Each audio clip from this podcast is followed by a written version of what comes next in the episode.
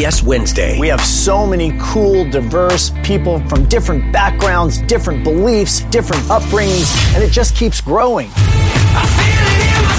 I'm a citizen of the United States. I'm a hustler. I'm a big Taylor Swift fan. I'm the queen of the tribe. I am playing whatever role I gotta play. I'm gonna play this game full speed. I ain't going down like no punk. A new Survivor Wednesday on CBS and streaming on Paramount Plus. The chilling new original docuseries on Paramount Plus. Why did he kill his family? The answer lies across the ocean in a woman named Sylvie. She's a Can model. Where desire leads to deception. I ended up spending twelve and fifteen thousand dollars a day. It was addictive. I can't get you out. And obsession leads to murder. Who did this to your family? You can't really maintain a fantasy forever. Control all desire. Now streaming on Paramount Plus. It's the UEFA Champions League on Paramount Plus. Europe's top club soccer tournament. Champions versus champions. The best teams facing off in the knockout rounds. Magnificent! And it all takes place while you're filling out financial reports at work. In the middle of your day, in the middle of your week. So use that second screen. Call in sick. Do whatever you gotta do to tune in Tuesdays and Wednesdays. Nobody watches the UEFA Champions League like us. Stream every match live exclusively on Paramount Plus. Welcome to Composite Two Star Recruits, a USC recruiting podcast with a couple of one star hosts, Chris 10K Trevino and Gerard Hurricane Martinez. Part of the USCFootball.com podcast family, the Cilantro Boys talk about everything from commitment breakdowns, game analysis, old recruiting stories, and, of course, some unsubstantiated rumors. And now, here are your hosts, 18K and Gerald.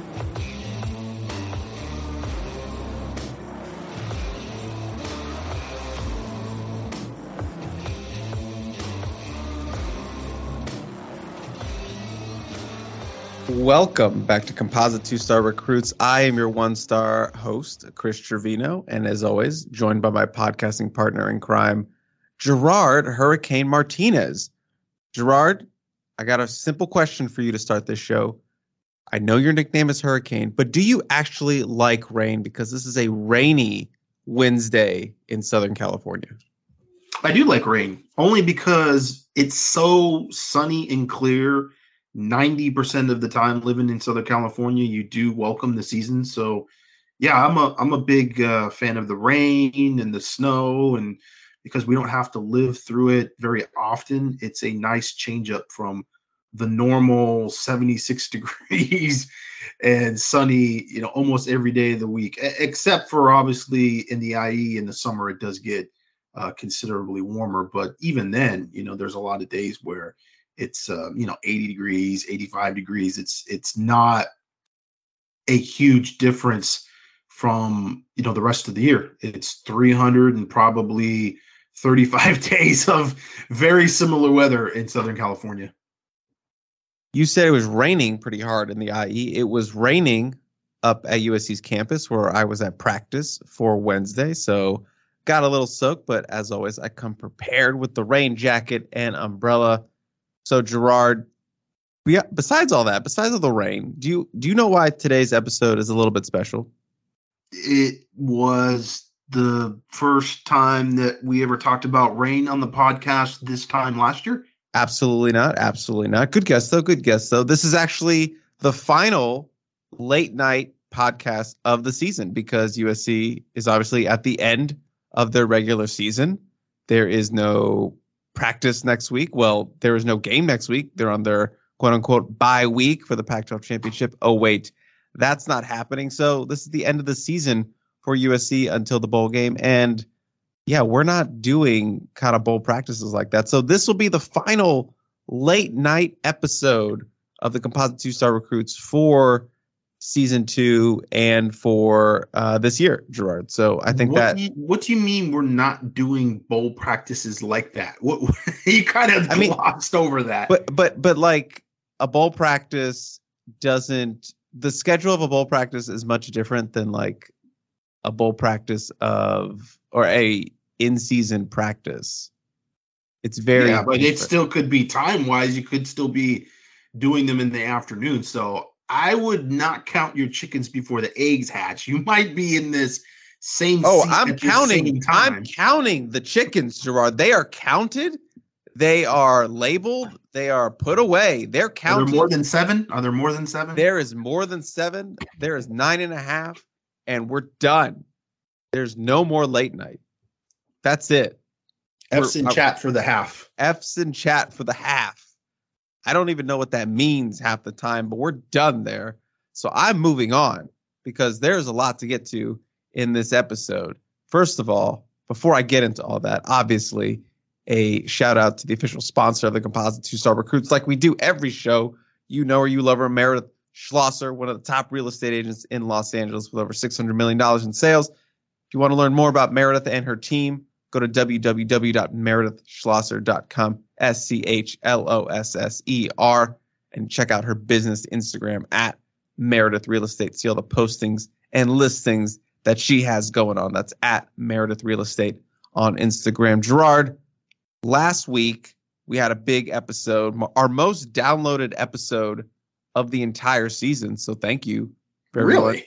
Yeah, it was it did numbers. It was doing numbers and it's going to crush everything. It's still getting numbers because obviously everyone wanted to hear you specifically, but the Cilantro Boys talk about Alex Grinch being fired. That was the cold open or the hot open, as we talked about, because you also broke down Jim Leonard in detail, like you always do, and we had to bump a commitment for that. That was, uh, you know, the exception to the rule because the commitment always leads. We are going back to our rule for the cold open this week because USC picked up a significant 2024, not 26, not 25, but 2024 commitment from three star Huntington Beach, California offensive tackle Justin Tauanuu. He flipped a late commitment from Stanford to USC. Ended up, I believe he decommitted on Thursday night, ended up committing to USC Friday morning.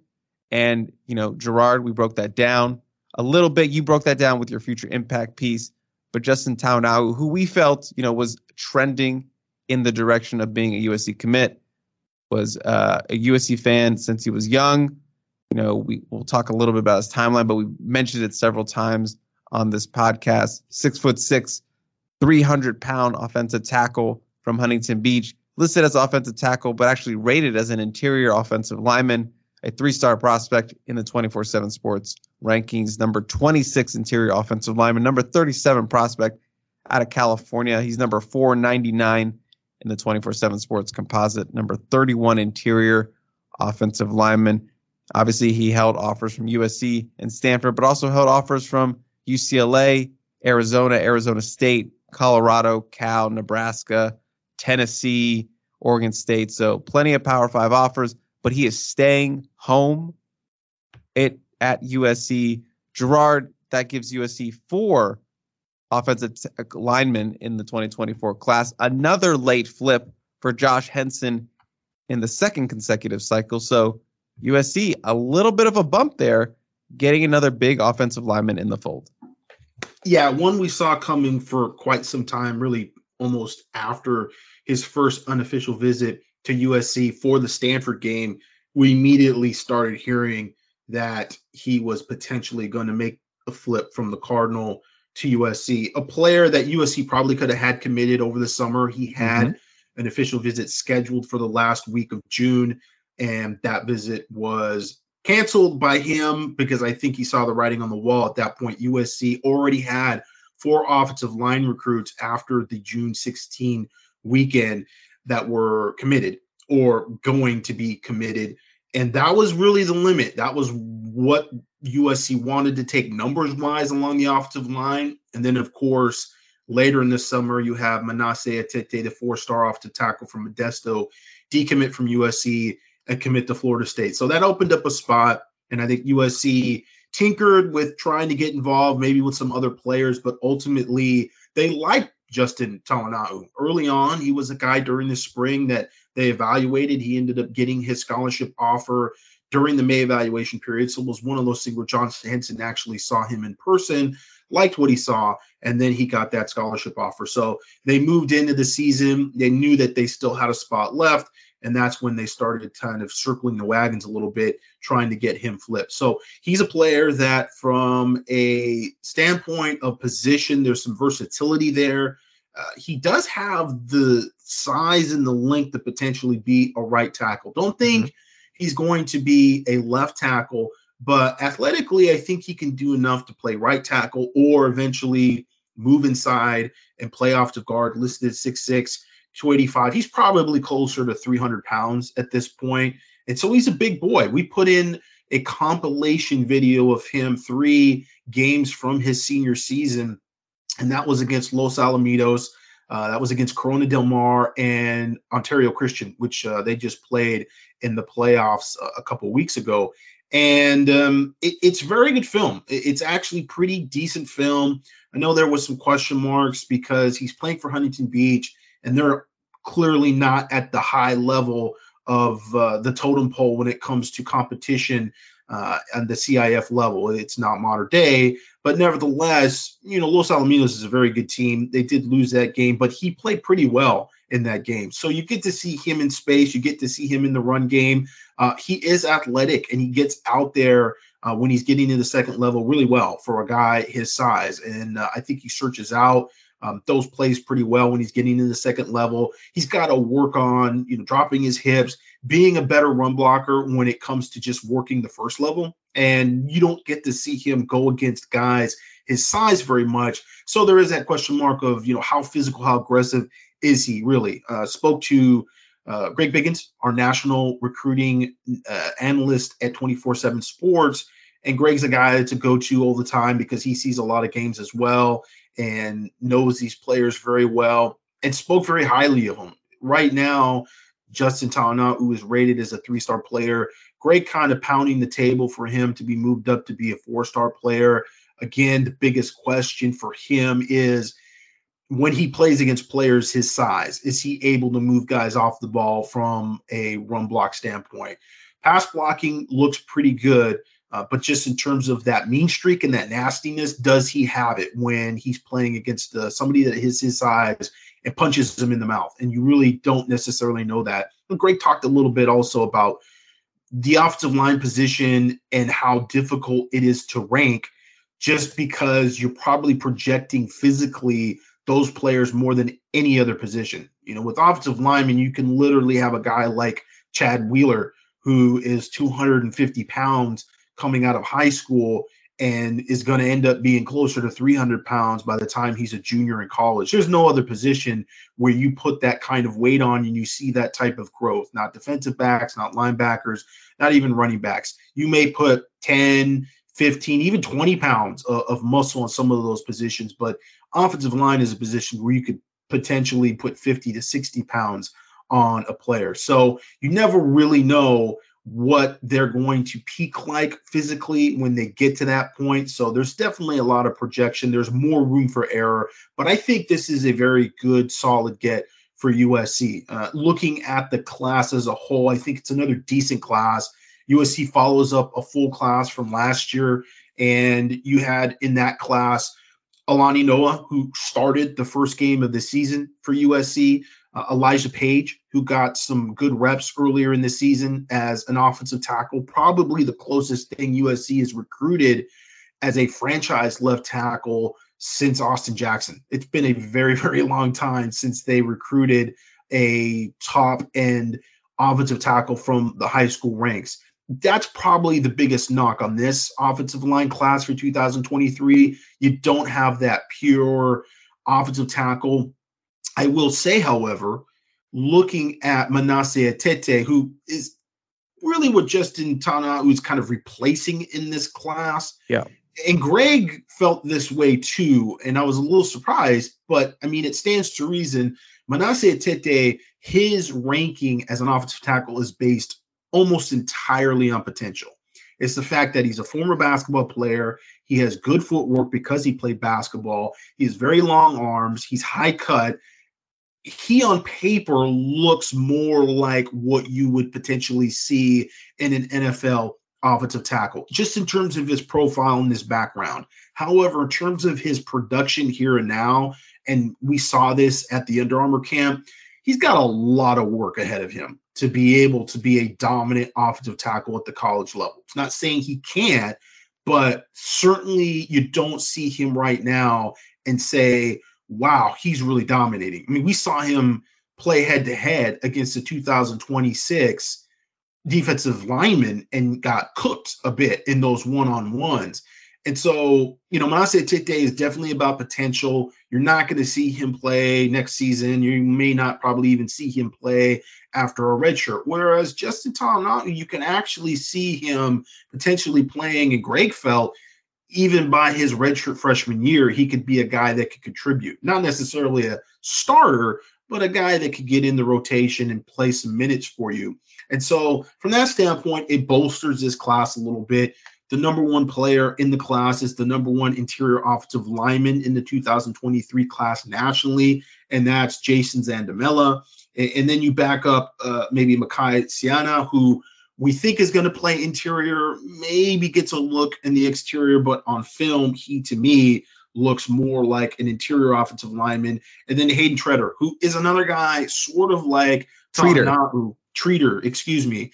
Uh, another guy like uh, Tauanuu who could end up playing in the interior, uh, but is and has been at times rated as an offensive tackle. So six six, you know, 305 pounds, kind of similar to Tauanuu in that way, where the ceiling is probably higher for him playing on the interior, but at the college level in a pinch could potentially play right tackle. So there's some personnel position versatility with this class. You've got guys like Zandamela, who's going to play center. He's a center through and through.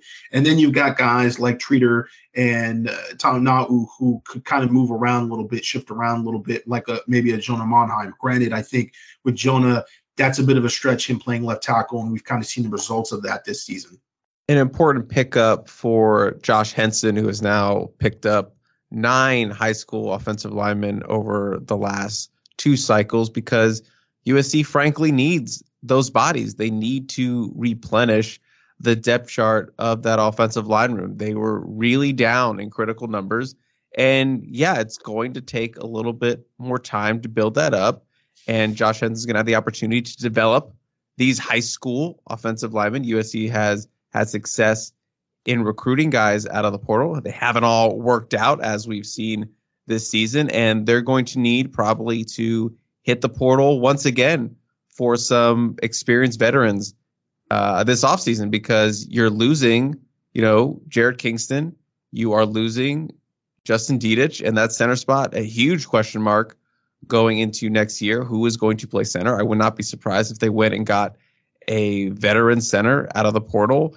And is Michael Tarquin going to be around? I don't know. Jonah Monheim, you know, that's a guy who could easily jump into the NFL draft. I, I right now I put him like 70% leaving. So there are a lot of holes you're going to have to fill. I know you got some future prospects that have played this year. You have Mason Murphy, who's obviously, you know, spent more time interior, uh, thanks to Gerard Martinez, of course, uh, no, calling that no. one.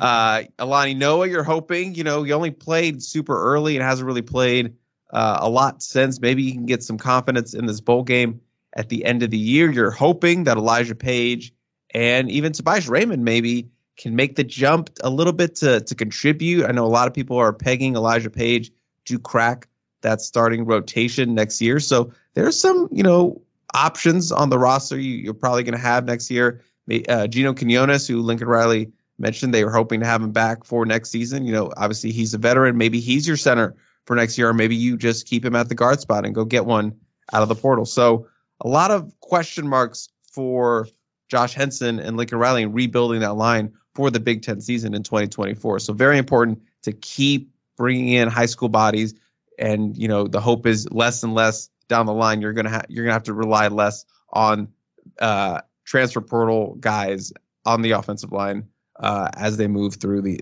through the uh, as they move forward. Yeah, I would interject that the center position is going to be interesting because you do have Michael Benuelos there, and I know they like him. He's got potential uh, as a redshirt freshman to come in and, and play big minutes for them. But but I but I will say he has struggled it, at learning center. Not, not that it's like he's bad at it. It's just like been he's had to work on his snaps, and it's just been you know it's not as smooth as one would think. Well, yeah, he has to learn the position, and Yeah, that's why Jason Zandamela has a chance to compete for that starting spot. And it's a lot to ask of a freshman, and I wouldn't expect it. But Zandamela has been a guy that's moved around a bit too. You do not have too many high school centers that actually play the position who are highly ranked that move immediately to that position in college. Justin Dedich is kind of an exception to the rule. Most of the time, you're recruiting guards or even offensive tackles in some respects to be your offensive centers. And so that's a unique situation to be in. And, and Michael Benuelos is learning it. Zandamela, will have to learn it as well to some extent. But I think you have some talent there. And while you mentioned Gino Quinones is another guy, I think Andrew Millett has played some center even as well. Even Cooper Lovelace, you know, they've all been working the center after practice every day. Everyone gets center reps. So you have some depth there, even though it doesn't appear like that at face value. You do have some depth there. I will say, I think every school, I mean, not every school, but probably 99.8% of schools are always looking for offensive tackle talent. Very few have established left tackles who they are confident in and they don't think that they can bring in another guy to help their depth chart. So USC will keep their ear to the ground and they will be aware of any potential left tackles that can come in. I don't think they're going to just sit on their hands and go with what they have at offensive tackle. It's a roster which is a bit more backlogged on the interior than it is the exterior. And that stands to reason because Clay Helton had done such a bad job recruiting the offensive tackle position for so long. They went three ta- three cycles without really signing a true um, offensive tackle that you could kind of hang your hat on and say, well, this guy's the future. And so now, you know, you're dealing with the repercussions of that. They are at least getting some depth at the offensive line and they are bolstering classes. The one thing that uh, the Pete Carroll era suffered from to some extent was depth and not having enough interior guys. Said this many times. Pete felt like over recruiting the interior offensive line, you, you potentially had dead weight on your roster because you couldn't move those guys around. It wasn't like, you know, having a receiver that just wasn't cutting it receiver and then, you know, putting him over as a defensive back or having a safety that just wasn't all that great, maybe a little slow. So you move into a linebacker. You really can't move an offensive guard anywhere or an offensive center anywhere if they're not playing to expectations. So uh, with this, um, staff, I, I do like that they are putting more emphasis on getting depth because where I understood that philosophy from Pete Carroll, I think it was somewhat of a detriment and it, and it became something that was an issue, especially during the offseason when they're trying to practice in spring ball and you had to move some guys around even initially at the end of the season you know, it's one thing to look at your depth chart on game days, but it's another thing to look on your depth chart throughout the week. And when you have to prepare and you need to have bodies there uh, in your second team, your scout team uh, that can rotate in there and give you fresh minutes and keep your first team guys uh, b- basically healthy. You know, they're not just killing themselves in practice. That is if you're doing physical practices. If you don't have physical practices and you do what Clay Helton did, no tackle November, uh, then it doesn't really matter. You know, your first team guys aren't really having to, uh, to, to withstand a lot of physicality in practice to begin with. But uh, I think you know philosophically, it's it's a better move uh, for USC to continue to have these classes where you've got at least three guys in a class, three guys, four guys. You know, they had five guys a year before. I think that's a good thing. And like you said, this is a four man class right now, but potentially could be a five or even six man class looking at uh, the portal. It's just dependent on what type of talent is available there and who you might be able to grab. And if you if you can get yourself a pure left tackle, man, you go for it. That's that's a that's a huge huge franchise type position. And one guy that we don't mention very much in this conversation of offensive line that we should, and I don't want to imply anything, but Walter Matthews, the 6'7", 245 pound tight end out yeah. of Hiram, Georgia, he's got the look of him. Uh, you know, when you start profiling, I said it from the beginning. Gerard. I've said it from the beginning. I just want that on record. When you profile first round draft pick offensive tackles, a lot of those guys are multi sport athletes and they did not come into college at 300 pounds. A lot of these guys were 250, 260. So we'll see what happens with Walter Matthews. Certainly, USC has not done all that well utilizing the tight end position the last two years. Uh, they do have the sort of, hey, we use our tight ends in the slot, and Deuce Robinson is kind of a tight end wide receiver. It's just semantics, really. You know, it's like when they were saying that uh, Drake London was a tight end until he wasn't a tight end. So I think, you know, from the standpoint of if you're looking at the true tight end position, and with USC, it's sort of a Y, and then there's an H back there. You know, they use Lake McRee more of an H back and, and a lead blocker. I think that's going to be the evolution of the offense going forward. I think you're going to see the H back be a little more of an H back. You're going to see personnel in terms of body types and what they can do be a little more defined for the offense than it has been because we're still seeing USC and Lincoln Riley work with the talent that they had from the Clay Helton era. And now they're going to be able to interject guys that are more what they want and what they're looking like.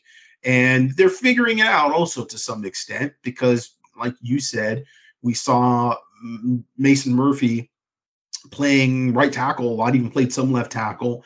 And that to me was not going to be his best position. Now he's playing inside. He's looking a little better. He's still having issues with pass protection, but that's one of the reasons why you don't want him at offensive tackle. Those issues are uh, multiplicative when you have uh, an edge rusher that's a good speed rusher, and you're going to get your quarterback killed. And the interior, uh, you can cover that up a little more, and he's still got to develop more. But you know, Jarrett Kingston, which was a bit of a shock that they were using him as a right guard for as long as they did when he played left tackle at Washington State and was, I think, wasn't he like a second team All American or a second team All Conference player, I should say.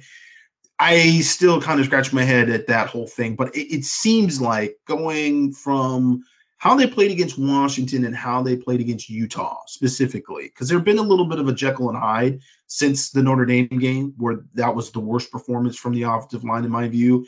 Uh, they've actually played okay against some of the better competition. Um, and then even against Oregon, uh, they actually played pretty well as an offensive line. So it's interesting uh, to see, you know, how they've moved these guys around and, and how they're playing, and then the future of what the offensive line is going to look like. And I felt for a while that this year and especially next year, this was going to be an offensive line which would have the potential to be a very good run block offensive line. Now you need the run calls to be able to run the ball to see the run blocking, but nevertheless, there has been flashes of that. We have seen that whether it's uh, Mason Murphy moved inside with Jarrett Kingston, or even you know earlier in the season uh, with the lineups that they had.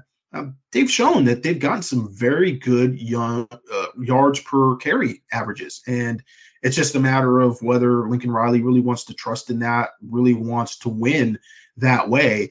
Um, you may not have a choice um, as you get into this time of year and you're playing in the Big Ten, you know, and you're on the road at Purdue or you're on the road at Northwestern, Ohio State, Indiana, and uh, you know it's windy and it's 46 degrees, and you know throwing the football is just you're going to have less consistency uh, just depending on the weather, and so you're going to have to run the ball if you want to win. If you don't want to win, then you know you do what they're doing now. Last thing before we move on to our next topic, I forgot to mention Killian O'Connor, the preferred walk-on, who is actually the backup right now to Justin Dedich and has actually had to come in a couple times. They really, really like him, and he might be a guy that picks up a scholarship offer next year. You know, if they have one left over, they've been impressed with the way he's been playing. Obviously, good enough that he is the backup for this team. So maybe you know, preferred walk on turned scholarship center for next season, and maybe maybe he's the future. Even Josh Henson, Lincoln Riley have both said they think he can play here and have an impact here. So we'll see Killian O'Connor leave his name out there for a potential center guy down the line.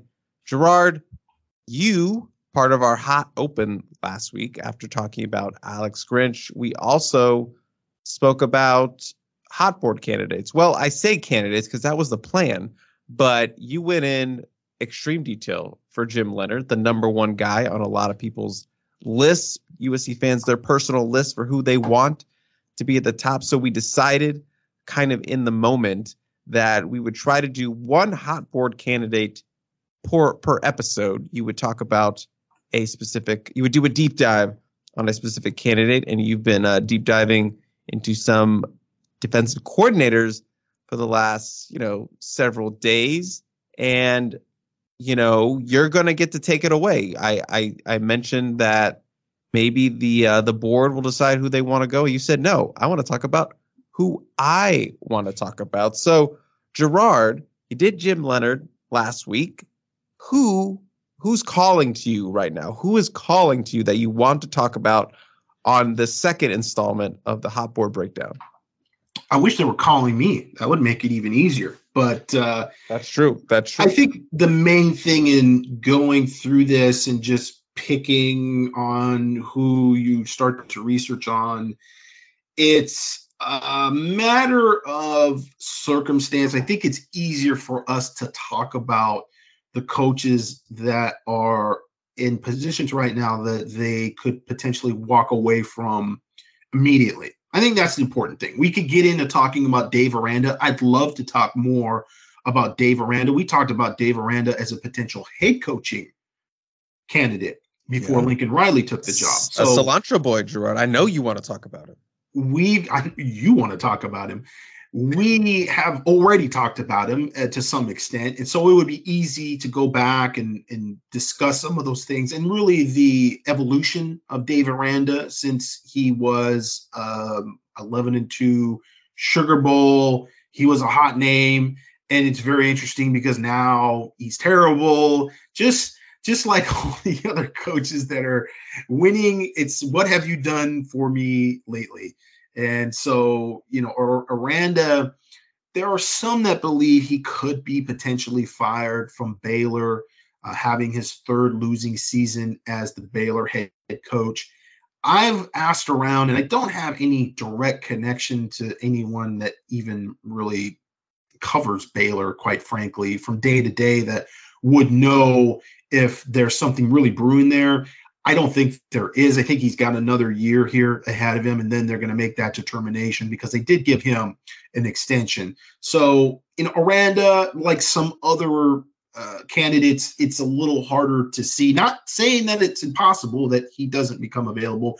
I just think sitting here right now, it's a little harder to see. So the one guy that I, two actual candidates that I started in on, one was Geoff Collins, the former Georgia Tech head coach, and then another was Jimmy Lake. And I started actually in on Collins and then sort of pivoted into Lake. And Lake is who I've been talking about with various different sources the most, uh, certainly.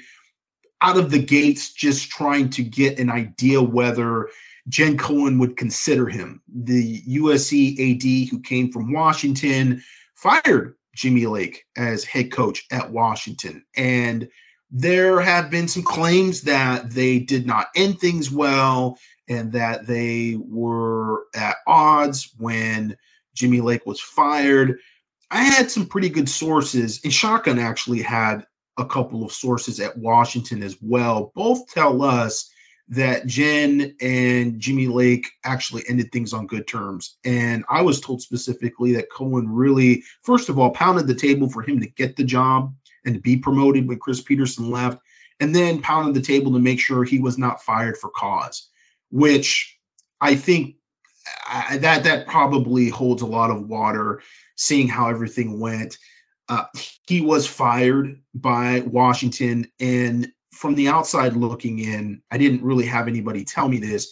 Feels like his conduct was used more as an excuse uh, to fire him he had an incident where he pushed a player, kind of smacked him on the head uh, with his helmet on on the sidelines. And we actually posted the link to uh, that video in the war room this past week. And it's something that you would see at Pop Warner games, quite frankly. You know, whether that's right or wrong, it's just one of those things where one of his players, freshman linebacker, was jaw jacking with some players from Oregon. They're on the sidelines. And he kept doing it and he kept going into it. And it's one of those things where he just wasn't understanding that you're going to get a flag. You keep, you know, shoving guys and getting in their faces, the ref is going to eventually come over there. And so he pulled him aside and pushed him to get over on the, the sideline and smacked him in the helmet. And that became, you know, national news all of a sudden. And then there were some other allegations. One uh, where he had supposedly shoved a player in the locker room. And that was disputed by other team sources. It just kind of seemed like one of those things where I don't think the boosters, maybe the board, were on board with him being hired to begin with, and they wanted an offensive coach. They wanted somebody to kind of do what Petersen was doing, and uh, they were at odds there. And you know, at the end of the day, the athletic director is going to have to make that that hiring or make that firing, and that was what Cohen did. But from what I've understood, the biggest probably obstacle um, from that standpoint is not the relationship that Jennifer Cohen and Jimmy Lake have being an issue. It's more Jimmy Lake's not a big fan of the air raid offense. And he used to go back and forth. And I read several articles where he was quoted basically talking about the air raid offense being dog water and being seven on seven and not physical enough. And it's really, really interesting because he's going against Mike Leach, who is Lincoln Riley's main influence and mentor mm-hmm. from a coaching standpoint. And he called it out and said, it's just not good football. And guess what? Jimmy Lake was very, very successful against Washington State when he was the defensive coordinator, whether he was a co coordinator uh, with Pete Kwiatkowski or he was the prime uh, defensive coordinator at uh, Washington.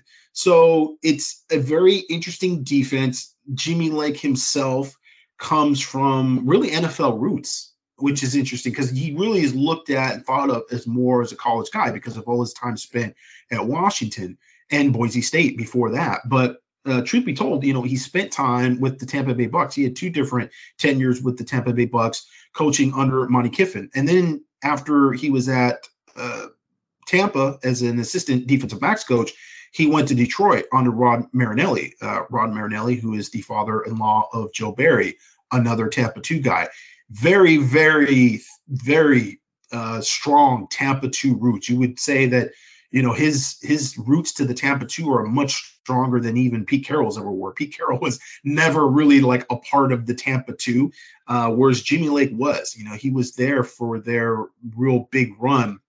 And it's interesting because wait, wait, wait. Was Jimmy Lake on the 0 16 Lions? Yes, I believe so. I think he was a part of that. Oh, yes, I think so. 2008? Yeah, I think that was. That I was think so. That was Marinelli. Was, yeah, 2006, 2007, he was with Tampa. And then he went with Rob Marinelli, who was with Tampa also. I mean, that's another Tampa 2 guy. He's a defensive line coach. He was assistant head coach and defensive line coach and was a part of those Tony Dungy, Monte Kiffin defenses and, and during that run. And so, yeah, he he a very, very strong connection to Tampa too. But fast forward to where he becomes the defensive coordinator uh, or co-coordinator uh, at Washington. You know, they didn't run like a four-three that way. And he's really tied at the hip with the four-two-five. And watching a bunch of different film, particularly from 2018 and 2019, those were some of their best defenses. Uh, 2018, I think they were like in total defense ranked fifth nationally, and they were at the top of the conference. They had just every metric. They were very, very, very high. Um, it's interesting to see how he pivots from the 425 and the 335. And it's actually not terribly different from what Clancy Pendergast was doing in his second stint with USC. When Pendergast came to USC originally under Lane Kiffin, they were running this 5-2, which is really weird. It, it was not, something that many people really ran, and a lot of people were kind of confused and called it a 3-4, but it was really a 5-2 in terms of the personnel base that they had. And he was only there for a year and uh, you know Lane gets fired, and then we fast forward through the Sark years, and Clay is hired. Clay begged him to come back, and so he comes back, and Clancy Pendergast is running more of a four-two-five, which is a very big shift for him because he was running really three-four. Uh, which is you know two gap defense, and then they run the five two with Ed Orgeron, and that was a one gap defense. And so there was sort of that matriculation into the one gap. And then when he comes back to USC as defensive coordinator, Clancy Pendergast starts running more of a 4 2 5. And it, it's similar in how the Lake ran it at Washington uh, as a base defense. And I use that term very liberally because they did pivot into the 335 quite a bit. And I'll break down sort of, you know, the differences between those two from, you know, Washington standpoint. But with USC, their 425, it, it is in some ways really more of a a, a 3-3 look. Um, it's just sort of window dressing because with USC, what you would have is uh, during that Clancy Pendergast year, and just looking at like the 2016 year, uh, you had Stevie, um, Stevie T, you know, the big defensive tackle who they got that actually transferred in from Utah, and he was kind of playing over center. I don't think you really call him a nose tackle, but he was playing basically zero shade uh, or sometimes one shade over the the center, the, the, the one technique, zero technique, if you will. And then you had Rasheem Green, who was their three technique. It's a one gap defense, so those were really the two down linemen, and then you would have Porter Gustin and Uchenna Nwosu playing at the ends. Now, Porter could very easily be like a five technique in, in a regular sort of three three five. I mean, you could you could put him ha- with his hand on the ground. He was 265, 270 pound linebacker, but with you know USC, he was a guy that was playing just sort of stand up all the time across from Nwosu, who was more of your traditional rush ended at, at, probably like 240, 245 pounds at that point in his career. I think he was, you know, more like 250, almost 260 by the time uh, he gets into the NFL. Now with Washington, uh, you have a, a, similar thing where you have like three different players uh, that are lined up. You got Greg Gaines, who's you know like 315 pounds. Jaylen Johnson, who's like 280 something pounds. Um, you had Tevis Bartlett, who was the linebacker, that was like 233, and then you had um, Benning uh, Potite. I, I, forget how to pronounce his last name. Potote, I think is how, how you might pronounce it.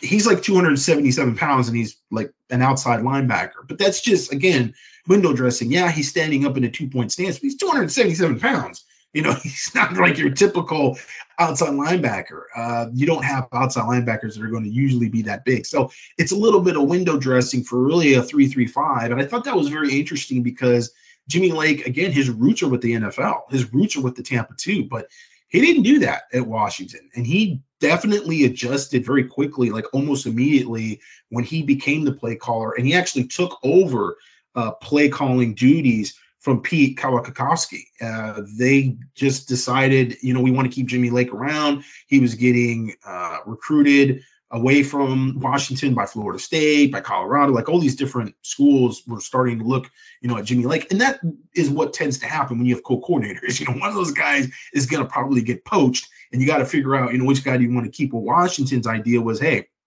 Chris Petersen said, Pete, if um, you're cool with it, could we make Jimmy the guy that's calling the plays? We'll keep co-coordinators, but you know he'll be the play caller, and he ended up taking the play calling duties over in 2018. And he and Pete were basically running that defense up until 2020, I think. Um, and uh, so it was like the first year, I think, up until the first year where Jimmy Lake was uh, the head coach, you know, because he took over during that COVID year. So interesting on a lot of different levels. Uh, just the fact that you know they're a one gap defense. They had some really good uh, defensive back play. Uh, you know, he's always going to have five say or excuse me, five defensive backs on the field, three safeties, and that actually comes even from the NFL, which I never really thought about this, but they were using a lot of five defensive backs even with the Tampa 2, especially a little later on because they had Rondé Barber and Rondé Barber was a really good hybrid player that they could keep on the field instead of a Sam linebacker. He he was a guy that was very good up front. He was good against the run. He could play man coverage. He could kind of do it all. He was a you know Pro Bowler, and they would they started to kind of lean on using him on the field in their base uh, base defense against 11 personnel more than they did an actual Sam linebacker. So that was kind of the beginnings of him embracing the five defensive back look and having an actual nickel personnel as your base defense, as opposed to just bringing in nickel personnel when you're in a passing situation. So that 4-2-5 is where he started to, to lean on that. And again, sometimes it's a legit 4-2-5. Sometimes it's really more of a three defensive lineman. Just one of those guys happens to be standing up with the actual linebacker and the line of scrimmage there's a lot of different looks that he gives and he has, but I would say that the physicality is, is like you see that defense hit people. Like that's a big difference between watching his defenses and maybe Justin Wilcox's defenses beforehand up in Washington. Just one of those defenses where in the open field, those guys tackled and the offensive ball carrier went down in one-on-one situations more often than not. And so he is above all else a very very good defensive backs coach. And you would uh you know want to pair him with some guys that you know were were very good up front. Um he he would probably put together a pretty good west coast staff. And from a recruiting standpoint he's recruited a bunch of very good players. I mean, they beat USC head to head for a bunch of good defensive backs, guys like Julius Irvin and Byron Murphy. Um, you know, he had Budda Baker up there. Trent McDuffie. Yeah, Trent, Trent, McDuffie. A lot of players that he was able to beat USC, USC out for, and not just recruit, but get those guys drafted. You know, they had a good run of defensive backs drafted during those years of Jimmy Lake. And so that it just pays it forward for your recruiting because then you're able to kind of put those guys out there and, and list, hey, look at these are the guys that I'm not only recruited that were good players, but they left here considered good players. And so, yeah, there's a, a lot of interest here uh, from that standpoint. I think one thing from an administrative standpoint, there would be maybe questions uh, about him because USC has been so conservative and seems like they try to get away from any potential scandal to the point where they end up being in a scandal. Uh, I don't know how all of that goes down, but this, I think, defense would be uh, there wouldn't be the big jump personnel wise that you would have to make like you would with Jim Leonhard, running a more traditional 3-4 particularly and again 3-4 4-3 4-2-5 whatever it, the the alignments are really not as important or the personnel packages are not as important as the fact that are you a one gap or two gap defense because that in itself is going to require different types of players that's really at the base level what you have to consider when you're considering what type of defense are you going to run. And for USC, the one gap has always just been more successful because of the type of players that are readily available on the recruiting trail, the types of defensive linemen you're going to get. Guys like Rasheem Green and Leonard Williams versus some type of, you know, Terrence Cody type of 350 pound nose tackles, which you're going to have to go down south or at the very minimum go into Texas and try to pluck those guys out of there. And I'm not saying that you can't do it. There's some talk about, you know, the, the different defensive coordinator candidates that are out there and the potential staffs that they put together with NIL, with the transfer portal. You could get a guy like a Bear Alexander potentially. Yeah, it makes it more possible that you could run that type of defense, but you are kind of going to have to make a big adjustment. And certainly with the current roster, I don't know where guys like Stanley Ta'ufo'ou uh, line up in that type of defense. It just those guys don't exist. You know, 270 pound defensive tackles do not exist in that type of defense. Really, in that type of defense, you want three 300 pound guys on the defensive line. So from a personnel standpoint, there would be less of a transition with a guy like Jimmy Lake, not just because he's really kind of made his bones on the West Coast, but because of the type of one gap defense that they run and the personnel, I think kind of an interesting. And, and again, this is sort of like, is it something that you know it cancels him out as a candidate, or maybe it's it's a good thing? Is the fact that he's a tough, hard nosed coach that does not like the air raid. I mean, that, and it's been talked about in the peristyle, and it's a very good point the good cop, bad cop sort of scenario with a guy like Jimmy Lake and a guy like Lincoln Riley, sometimes like there's that competition and tension within a coaching staff that can be really good for the team. You know, it's the Pete Carroll and Norm Chow. It's Pete Carroll being a defensive mind, naturally inclination is to be more conservative offensively. And then Norm Chow, who's like, hey, you know, Don Coryell, I want to get cute and throw the ball and do this and do that. And even with Lane Kiffin, you know, Lane is still a guy. Offensive coaches tend to have egos. They want to show you how smart they are. They want to show you design. They want to do a lot of different things to confuse the defense as much as just line up and just power through you. And so you had this natural balance, if you will, with Pete Carroll and Norm Chow. And now you don't maybe have that same balance. And certainly, I think if there's one criticism you could make is that Alex Grinch was kind of running an air raid type defense. It was a defense that, in terms of personnel, they were going smaller, they were playing the field, they were purposely sort of doing things that you would normally do with a, a defense which you had marginal talent. Uh, and I think I made the comparison sort of to Graham Harrell and what they did offensively with USC kind of felt like what Alex Grinch was maybe doing defensively with USC. And when you go back to Washington State being where he kind of made his name, it stands to reason because that was a program that just like offensively with with uh, Mike Leach, you are not going to get the type of talent that you're going to get at a USC or Ohio State or even an Oklahoma.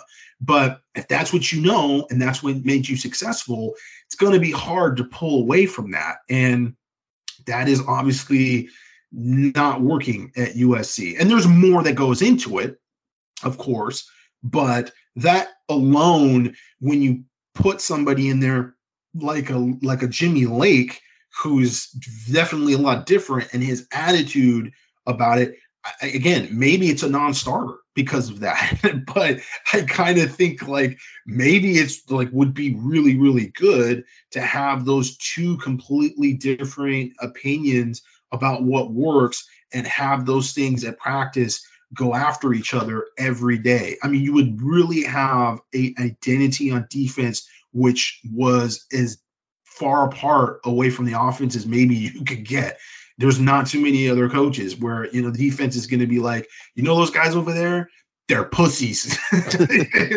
you know, that's crap. That philosophy, we're going to kick their ass every day. And then the offensive coach, in this case, Lincoln Riley, is going to be like, you know what they say? You know, we're going to show them we can run the ball, we can be physical.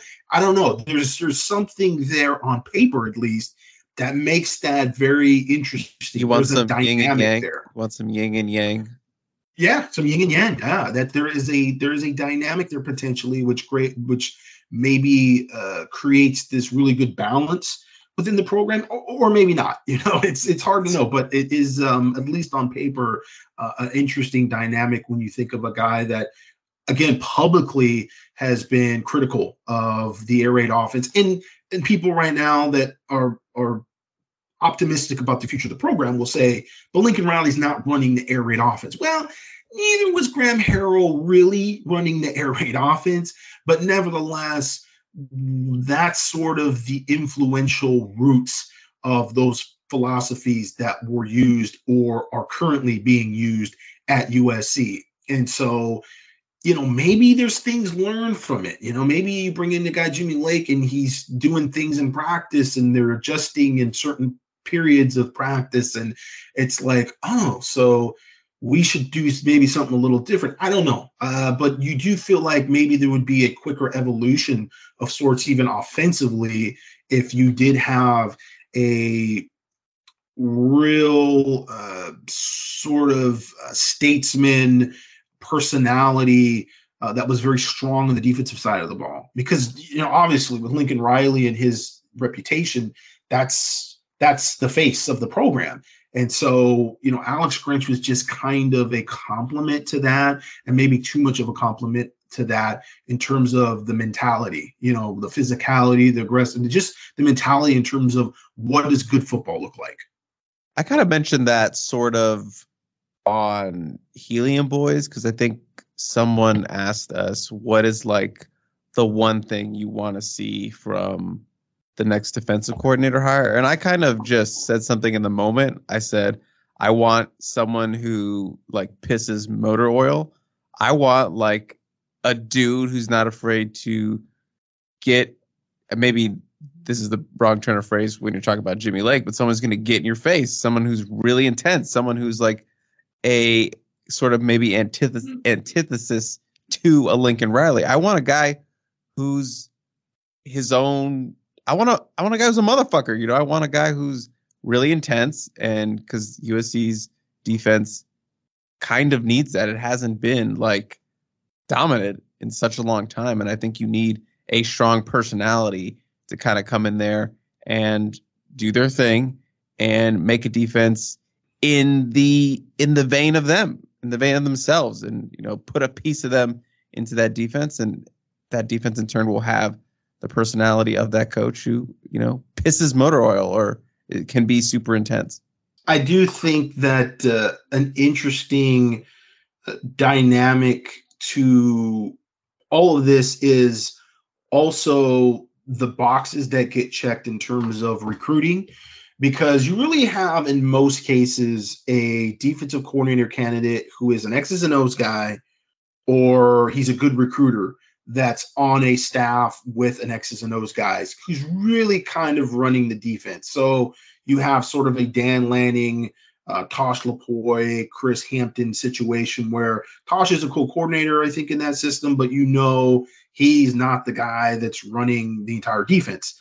And that's where the co-coordinator conversation comes in. Usually it works better when the head coach is on that side of the football. So you have a guy like a Kirby Smart or what have you, uh, even a Pete Carroll, that is the guy that's running the defense, or at least can be a supervisor as to what the communication is between the two different coordinators, whether it's a guy that's running the front and he's you know giving calls for the front and then you have your other co-coordinator who's running the back end you have a defensive minded head coach who kind of can figure out and make sure everybody's accountable and doing what they need to do. You don't see it much on a team where your your co-coordinators are let's say on defense and then your head coach is, is an offensive head coach. you, you don't usually see that. So that that's an interesting dynamic when we talk about that uh, when you're trying to check as many boxes as possible. You know, trying to check, okay,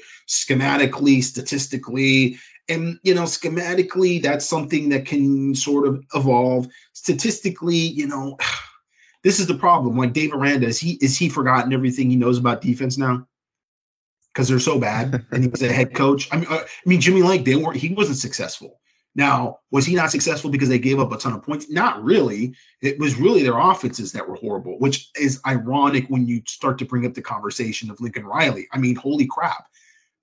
Jimmy Lake needs Lincoln Riley just like Lincoln Riley needs Jimmy Lake. like Jimmy Lake needs somebody who can give him some tips on, hey, you know, you don't like the air raid offense, but hey, it kind of works. Like we can put up a lot of points. And then on the other hand, it's like, hey man, we run this air raid offense. We got the points taken care of, but how do we stop people? You know, how do we? Is this a defense? You know, philosophically overall, and this is the big question about Lincoln Riley going forward. Does he covet? Does he value a defense that actually stops people? Or is it a defense that is just going to be made to be disruptive, to try to get a possession here and there? You know, it's really a make or break. Let's just go out there and just try to get an interception. Just, just try to get a forced fumble. And then we can get an extra position and we just outscore the team across from us because that was sort of what Chip Kelly did when he was at Oregon. And we've talked about that with Nick Aliotti and, you know, probably a, a lost championship there because their defenses were just not very good so much of the time. And when their defenses were just mid, they were just good enough and they had a bunch of NFL guys on those defenses, that's when they actually got to the championship games. But there was probably a lot of seasons there that were blown because they just could not stop people. They couldn't slow them down even. And so, you know, what are you looking for from a defense philosophically? You know, do you really want a defense that's physical? Because that might mean changing certain things, and then you have to have some compromise with your defensive coordinator. Uh, but Jimmy Lake's interesting because he's a guy that has the X's and O's. He's got pro experience, which is always good on the recruiting trail. You know, you can have a guy like Dan Lanning come in with his little cigar and talk about how he beat USC. You know, that's like, yeah, Dan, go sit down. You're you're not an NFL guy. Like I've been an NFL guy. I've seen the highest levels of football. I've seen Super Bowl level defenses. I know what it's like not only to develop guys for the NFL, but I've coached NFL players. That was always a trump card that Pete Carroll had. Pete Carroll had Super Bowl rings.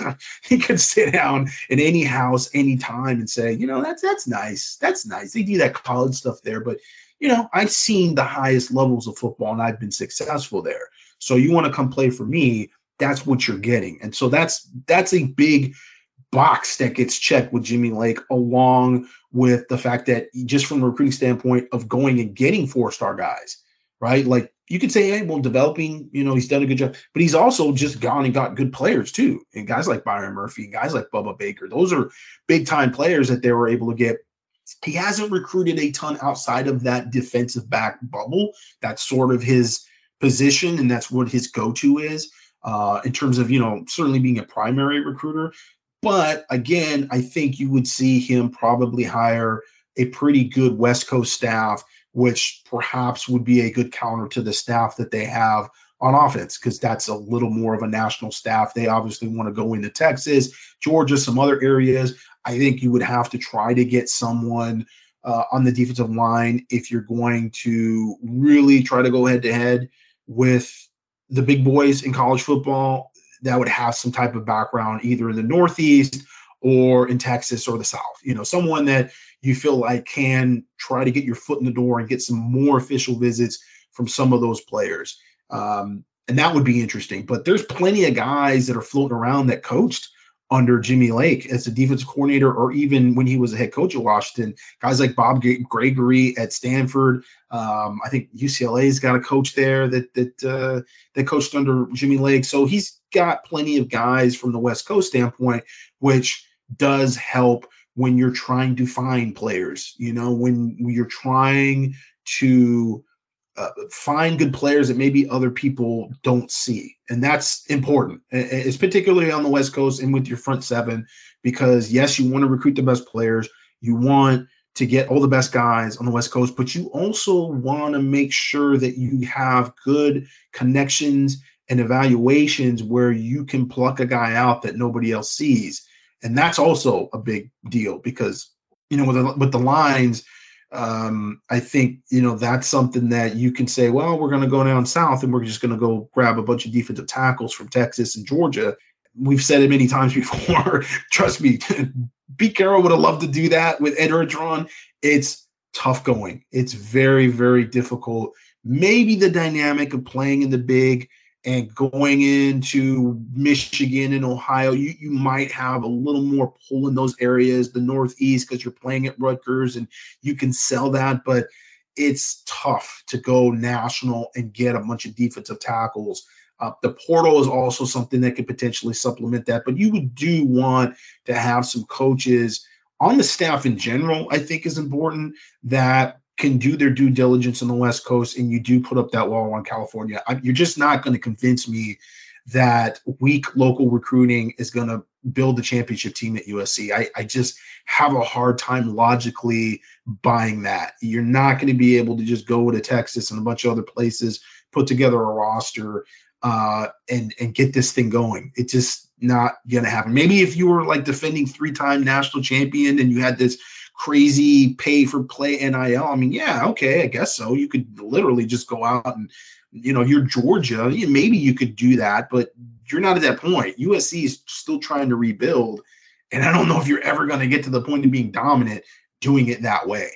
I feel like we're we're moving out of this segment, but did I, maybe I missed it, but did we mention what he's currently doing, Jimmy Lake? Yeah, he's the assistant head coach for the Los Angeles Rams. So he has ties with Raheem Morris, who was at Tampa as well, and I'm sure that's part of the reason. But um, yeah, any you know reservations of him working with players and having anger issues. Look, he's made his his name really coming out of the NFL. He knows how to work with those players. You're not going to get away with anything crazy with grown ass men in the NFL. So yeah, that's something that I again I'm I'm a little dismissive of. But yeah, he's with uh, after taking a year off, he's now with the Rams, so he would be readily available uh, to bring in. You know, um, I, I think sooner rather than later. He's not one of those coaches that's coaching somewhere uh, that you're going to have to wait and see how their season goes before he becomes a, a real candidate or not. And he's already local, Gerard, already local. You did Jim Leonhard last week.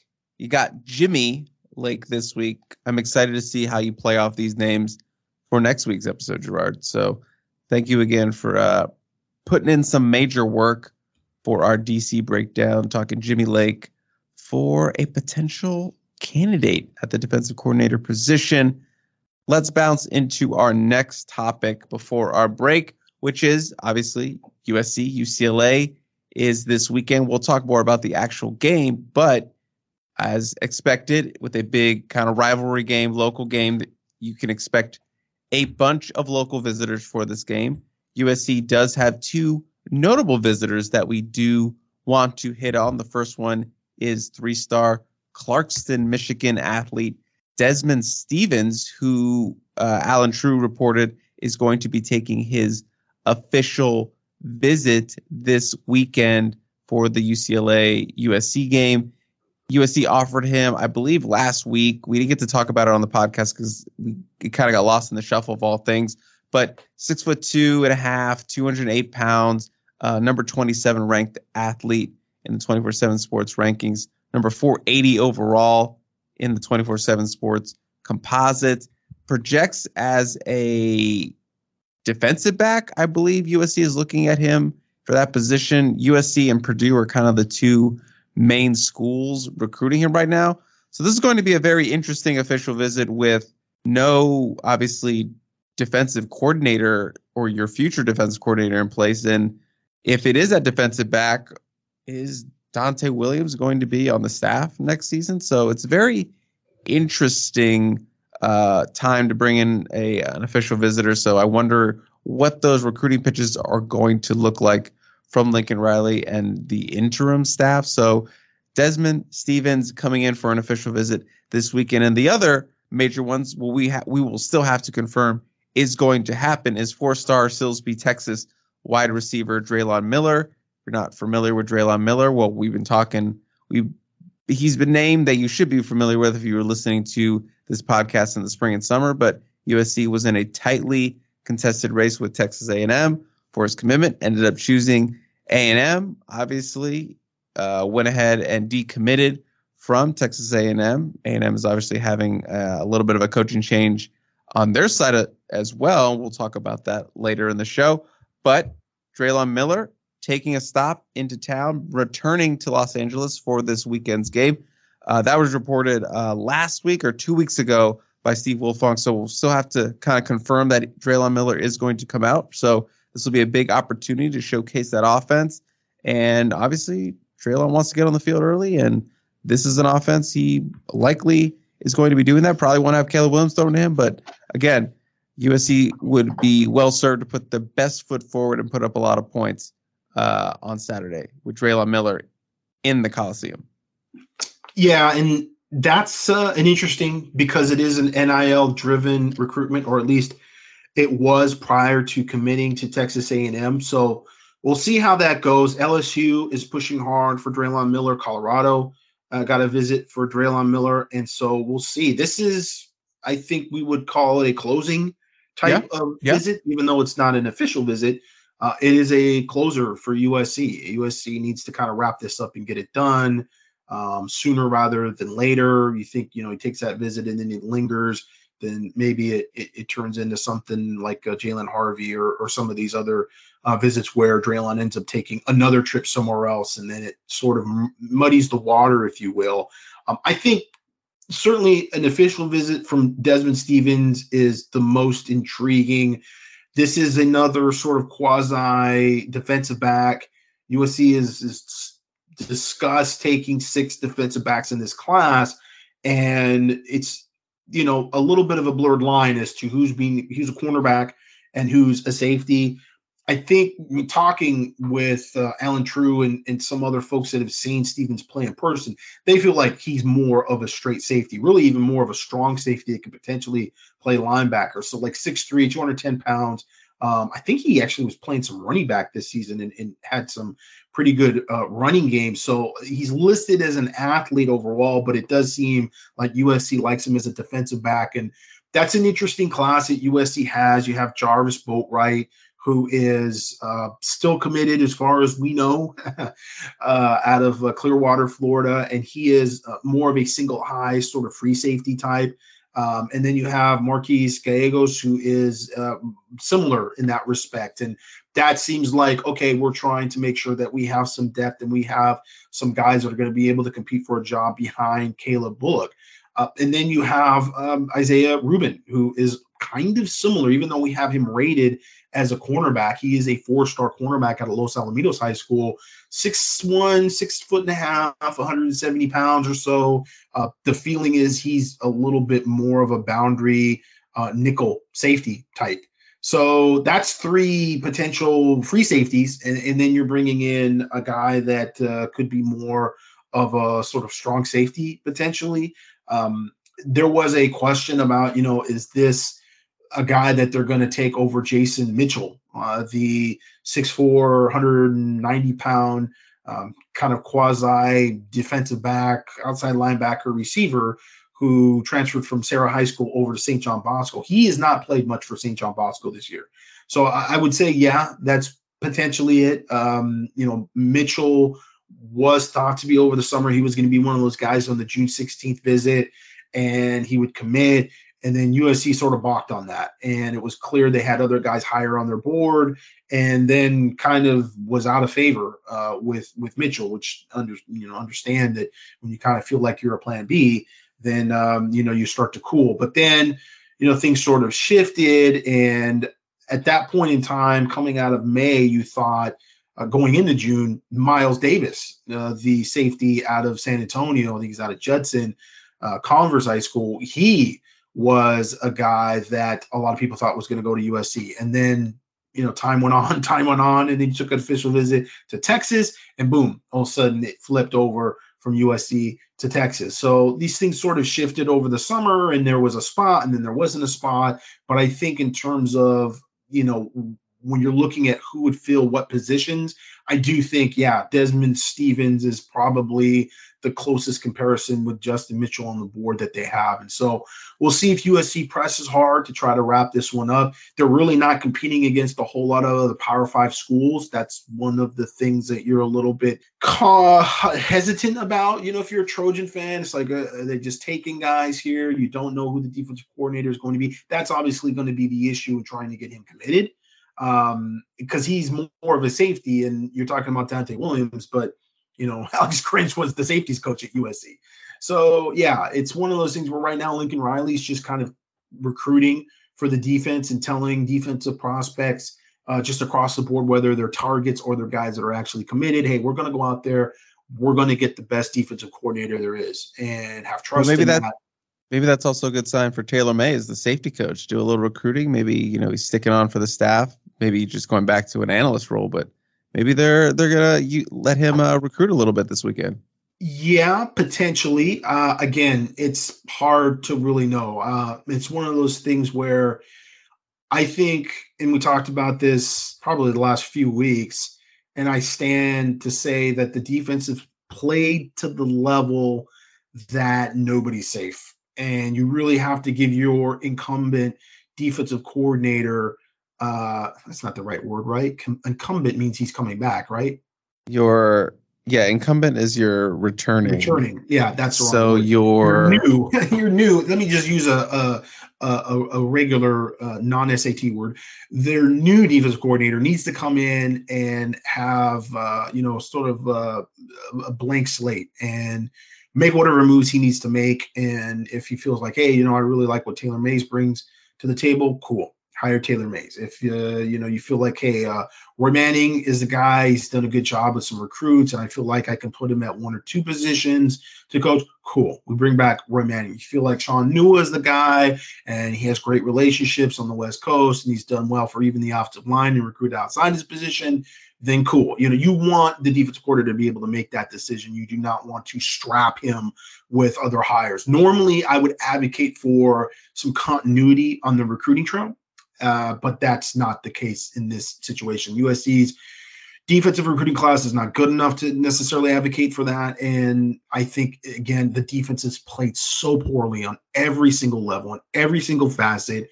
You can pick more than one game that you have to be able to just say, you know what, man, we need to start over completely from the ground up. And so we'll see if that happens. Uh, maybe it happens, maybe it doesn't happen, but I don't think you can recruit and um, and and certainly it it does beg the question, you know, just ethically, like should you be telling kids, hey, we want you to come in when you know you don't know who the defensive coordinator is and you don't know if that defense coordinator is going to like you.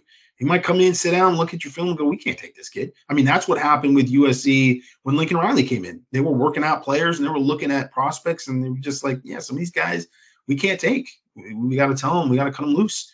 And it's uh, kind of the business angle of it, but that that is how it is when you have new coaches that come in.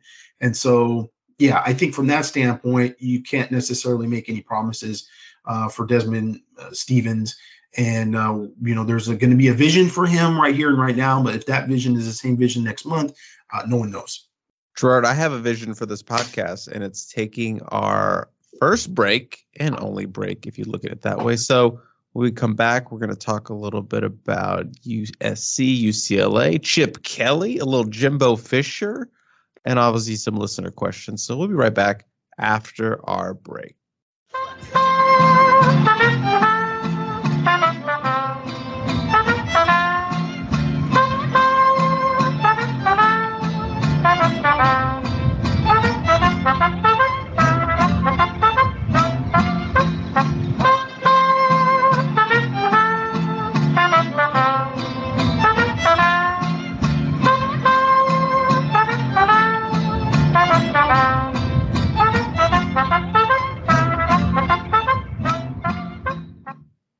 Another day is here, and you're ready for it. What to wear? Check. Breakfast, lunch, and dinner? Check.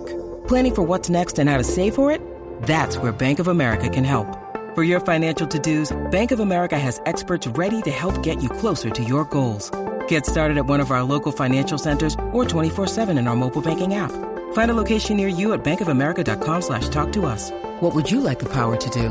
Mobile banking requires downloading the app and is only available for select devices. Message and data rates may apply. Bank of America and a member FDIC.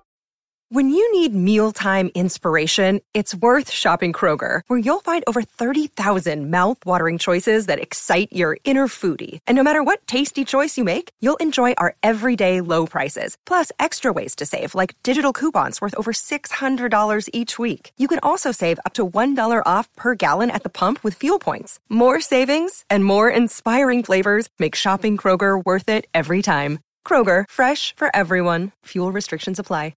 Mother's Day is around the corner. Find the perfect gift for the mom in your life with a stunning piece of jewelry from Blue Nile. From timeless pearls to dazzling gemstones, Blue Nile has something she'll adore. Need it fast? Most items can ship overnight. Plus, enjoy guaranteed free shipping and returns. Don't miss our special Mother's Day deals. Save big on the season's most beautiful trends. For a limited time, get up to 50% off by going to BlueNile.com. That's BlueNile.com. Gerard, how was your break? It was fantastic as incumbent co-host of this podcast. See, I can learn words too. There you go. I think you could have said uh never mind. I just blanked on totally what I was going to call it as a as a uh, alternative to incumbent defensive coordinator. Defensive coordinator to be named.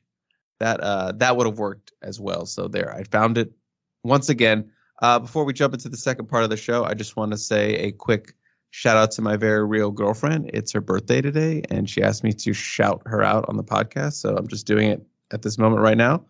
Nice. So, uh, well, happy, birthday, birthday yeah, yeah. Kristen, and happy birthday to my niece Peyton. It's uh, her birthday was actually yesterday. Oh, really? It's a birthday week for oh, uh, okay for her, and so uh, she's um, headed towards her ninth birthday here. So she's uh, gonna have a party Saturday, which will obviously uh, be an issue for me, um, as it always is around this time of year. I've got anniversaries and I've got uh, a birthday uh, this week every year, so it's always around the UCLA game. I am uh, juggling, you know, where I am and what I'm doing. Well, she doesn't listen to this podcast, obviously. So, what did you get her? Um, no, I can't really uh, discuss that right now because uh, there could be some prying ears around. So I, I it is. oh, yeah, that's right. You're no longer in the garage. You're no longer in the garage. yeah, You're yeah. out. if you if, if this was Garage Martinez full on, full on spilling the beans, but but I respect it. I respect it. You're in the house.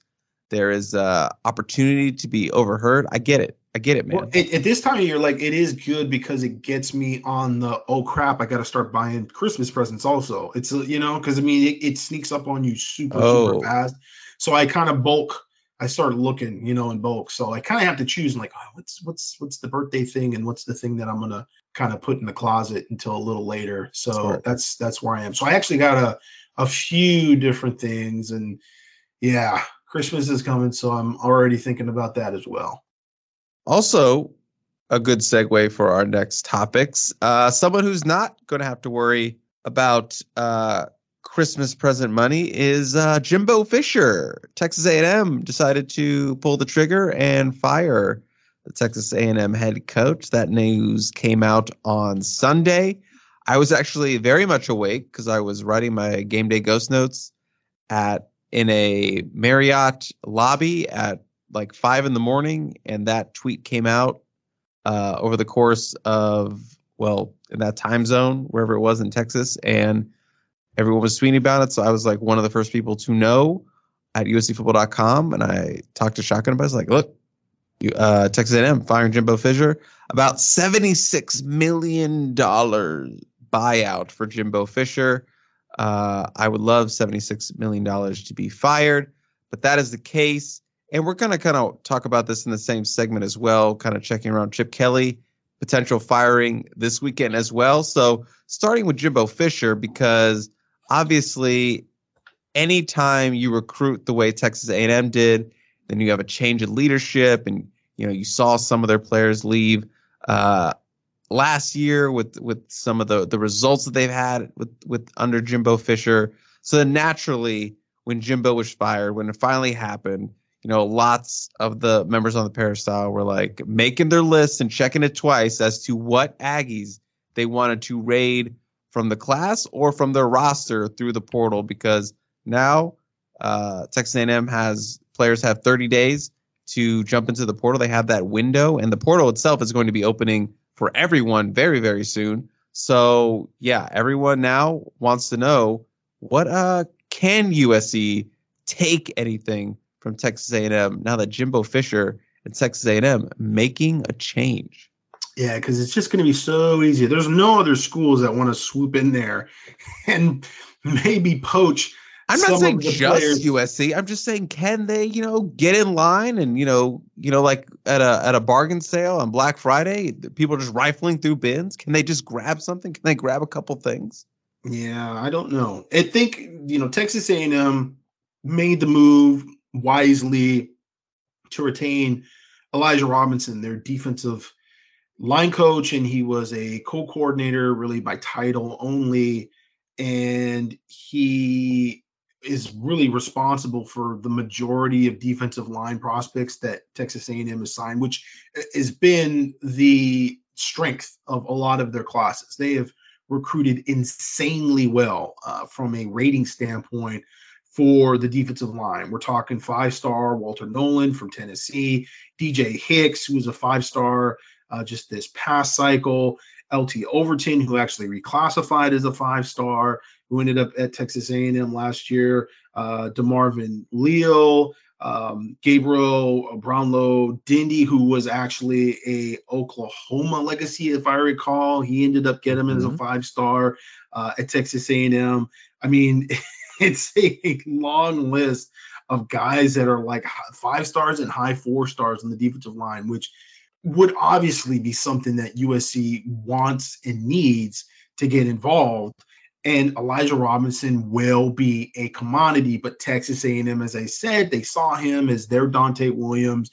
They want some recruiting continuity, and certainly with the transfer portal, it's a problem if he leaves and they bring in maybe a defensive line coach that these guys aren't vibing with, and then you have a mass exodus, and then it's a real tr- sort of rebuild on the defense for Texas A&M. So it's it's going to be interesting to see who Texas A&M does hire because their recruiting strength has been on the defensive side of the ball. Yet the rumors have been that they want an offensive coach. So that in and of itself can create some problems. Whereas if you have a defensive head coach that comes in, I think it makes it easier to retain Elijah Robinson, perhaps, because then you don't have to worry so much about who the defensive coordinator is, or in this case, if he's going to be a, a continued co-coordinator.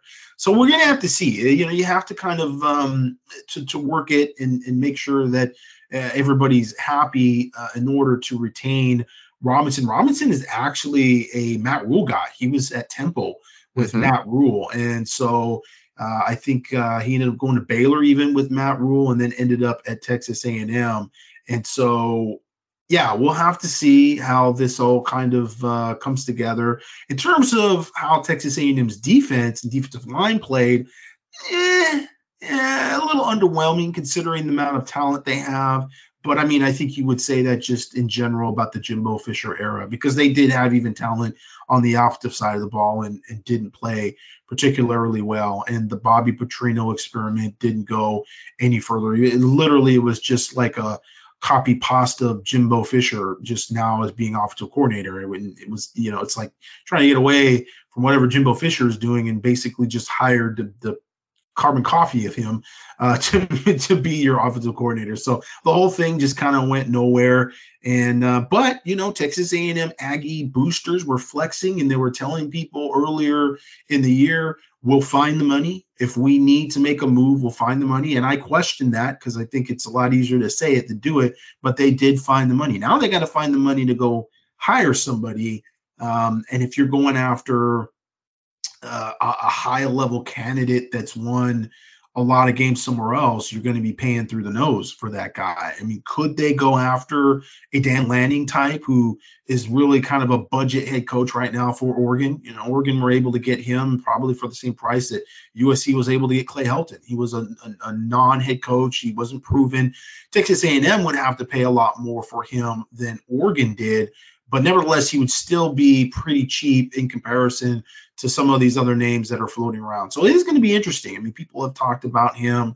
Uh, there have been some other uh, defensive type of minded coaches, um, but for whatever reason, it sounds like uh, Texas A&M writers are mostly focused on offensive type of uh, coaches, and so again, that's going to be interesting because if you bring in a head coach who's an offensive head coach uh, that comes from a, an offensive background, he's going to go have to find a defensive coordinator. And now you're trying to strap that defensive coordinator with Elijah Robinson, which may work or may not work. I mean, it, it can work. It, it worked with USC when they hired Lincoln Riley, and you could see that the administration kind of wanted to keep Donte Williams around. He had a great reputation as a recruiter, and Lincoln Riley bought into that. He was like, "Yeah, you know what? It'd be good to still have somebody with some LA ties try to keep together." Uh, the class if we want to keep it together. And it came out at the end that they really didn't want to. I mean, they kind of blew up that class to a, a large extent. I mean, I think it was what I mean, Domani Jackson they were able to to keep, and I think Fabian Ross was the other guy uh, that they were able to keep, and then the rest of that class was you know Raleek Brown and I think a couple of players uh, that uh, were were on the on the defensive side of the ball. But I mean, it only ended up being like seven signees for that class in 2022. So, uh, you know, did, did did that really work for USC? Was it necessary for USC? Probably not. Uh, would it be more so necessarily because you're trying to keep the talent that you have? For USC, their recruiting was pretty abysmal the last couple years of Clay Helton. For Texas A&M, that's not the case. So I think that is more of the focus, trying to keep some continuity with maybe a coach on the offensive side of the ball, maybe a coach on the defensive side of the ball. Just a quick look at their current recruiting class. As you as we've mentioned, obviously Miles Davis is currently committed to Texas A&M. Uh, as you mentioned in our last segment, a guy USC was uh, recruiting Gabriel Relaford who took an official visit to USC for the Washington game and I believe is their lowest rated prospect in that class. He tweeted out some uh, kind of sad emojis after the firing had happened. Uh, obviously, one of the bigger names is Tyanthony Smith, who was a silent commit for USC at one point before jumping with Drelon Miller to Texas A&M. Tyanthony has seemed very, what's the word I'm looking for? Still very hopeful of you know sticking with Texas A&M. He's he's saying they should keep DJ Durkin, who was their defensive line defensive uh, coordinator, excuse me, and linebackers coach. He seems very hopeful that he, or it seems like he's going to stick with his commitment. Jordan Lockhart, who USC was recruiting over the offseason out of St. John Bosco as a commit, maybe USC needing very much needing some linebackers will circle back to Jordan Lockhart. I plan on going to the Bosco game this weekend, so that's something I can check in on. But there are some interesting names in the current class, and not necessarily when we're talking about portal sniping some guys down the line. Yeah, I mean Dominick McKinley. Uh, there's a few different players that um, are another five star D line. Yeah, another five star defensive lineman just for this class. You talk about Davis. I kind of feel like that ship has probably sailed for them. Uh, Relaford is is potential. I mean, you could see where maybe Texas A&M decides, hey, we want to kind of keep this defensive staff together. Like we feel like we're not horrible defensively. We've got a lot of talent down the pipeline. If we could just hire an offensive coach, but again, I, I don't think that ever works. I don't think when you're trying to strap a incoming coach with another staff, which philosophically just might not work. It's it's not their choice. You know, they they haven't really sat back and gone and thought about you know these guys that they don't know there's really a lot to be said for coaching continuity on both sides of the ball and there being a certain like on the same page and amount of respect for the head guy. And when you start trying to piece together staffs i, I go back to the rick neuheisel dream team staff they had with dewayne walker and norm chow. And they end up at some point running the pistol with Norm Chow. it's like, what are you doing? What what is going on here? What how why would you hire Norm Chow as your offensive coordinator and then all of a sudden decide, yeah, we're gonna run the pistol offense? It just that kind of stuff just does not work. On paper, it's total fandom. Yeah, this is going to be awesome. It's going to be amazing. We've we've we've unified these two different worlds, and now we're just going to get the best of both of them. But it just usually doesn't work. You need to go and hire a guy and just feel like, okay, this is our guy. And, and this speaks to where Lincoln Riley is right now and Trojan fans trying to imply that, Tro- that Lincoln Riley should not have the uh, leverage and ability to make decisions for the program um, just across the board. You know, he's lost that trust eh, sorry, you're, you're wrong. Wait, eh, no, you're wrong. Eh, that's not the way it works. You did not hire Lincoln Riley for 10 years, $11 million a year to, in his third season, not even his third season, the end of his second season, say, yeah, you know, Lincoln, we, we, we didn't win as many games. You know, yeah, I know it's a rebuilding process and everything, but we've lost faith in you. We don't think you're a smart guy anymore. We don't think you're that 11 million dollar a year man we're going to try to push you into doing this or doing that. This doesn't that doesn't work. That's not going to work. First and foremost usc really doesn't have a lot of leverage. Uh, jennifer cohen unfortunately they bring her in. She doesn't have a lot of leverage. She didn't make that contract with lincoln riley. She you know that the the the terms and everything that went into it none of that is is on her watch. So you kind of you hired Lincoln Riley, the board of trustees, everybody that's left at USC that um, was not a part of the Mike Bohn era, everybody that's still there, they have to go with this as they went with it before Lincoln Riley signed on the line, which is dotted. And that was this is our guy, proven winner, smart guy. He's he's he's a young guy still he's on the precipice of making a huge run and being, you know, the next whoever uh, to win multiple championships as a head coach. This is our guy. We're going to do what we have not done for for many many years, certainly not in my lifetime, and go hire a guy that's a proven winner somewhere else at a college and try to bolster everything around him to get him over the hump to where he's a championship coach year in and year out, like a Nick Saban, uh, etc. Pete Carroll, and you can't all of a sudden just try to hit reverse on that right now. You can't. In fact, I don't know that you can hit reverse on that for a very long time. Lincoln Riley is going to be at USC really for the foreseeable future unless he chooses, unless mm-hmm. he chooses to go somewhere else. So leverage wise, you you just you're gonna have to just take your medicine and hope that Lincoln Riley is that guy you hired to make the smart decisions, to see the team for what it is, not what he thinks it is or should be. You have to hope that the coach speak that you get in some of these pressers is all just BS and that he's ready to move forward and do whatever it takes to be a championship team.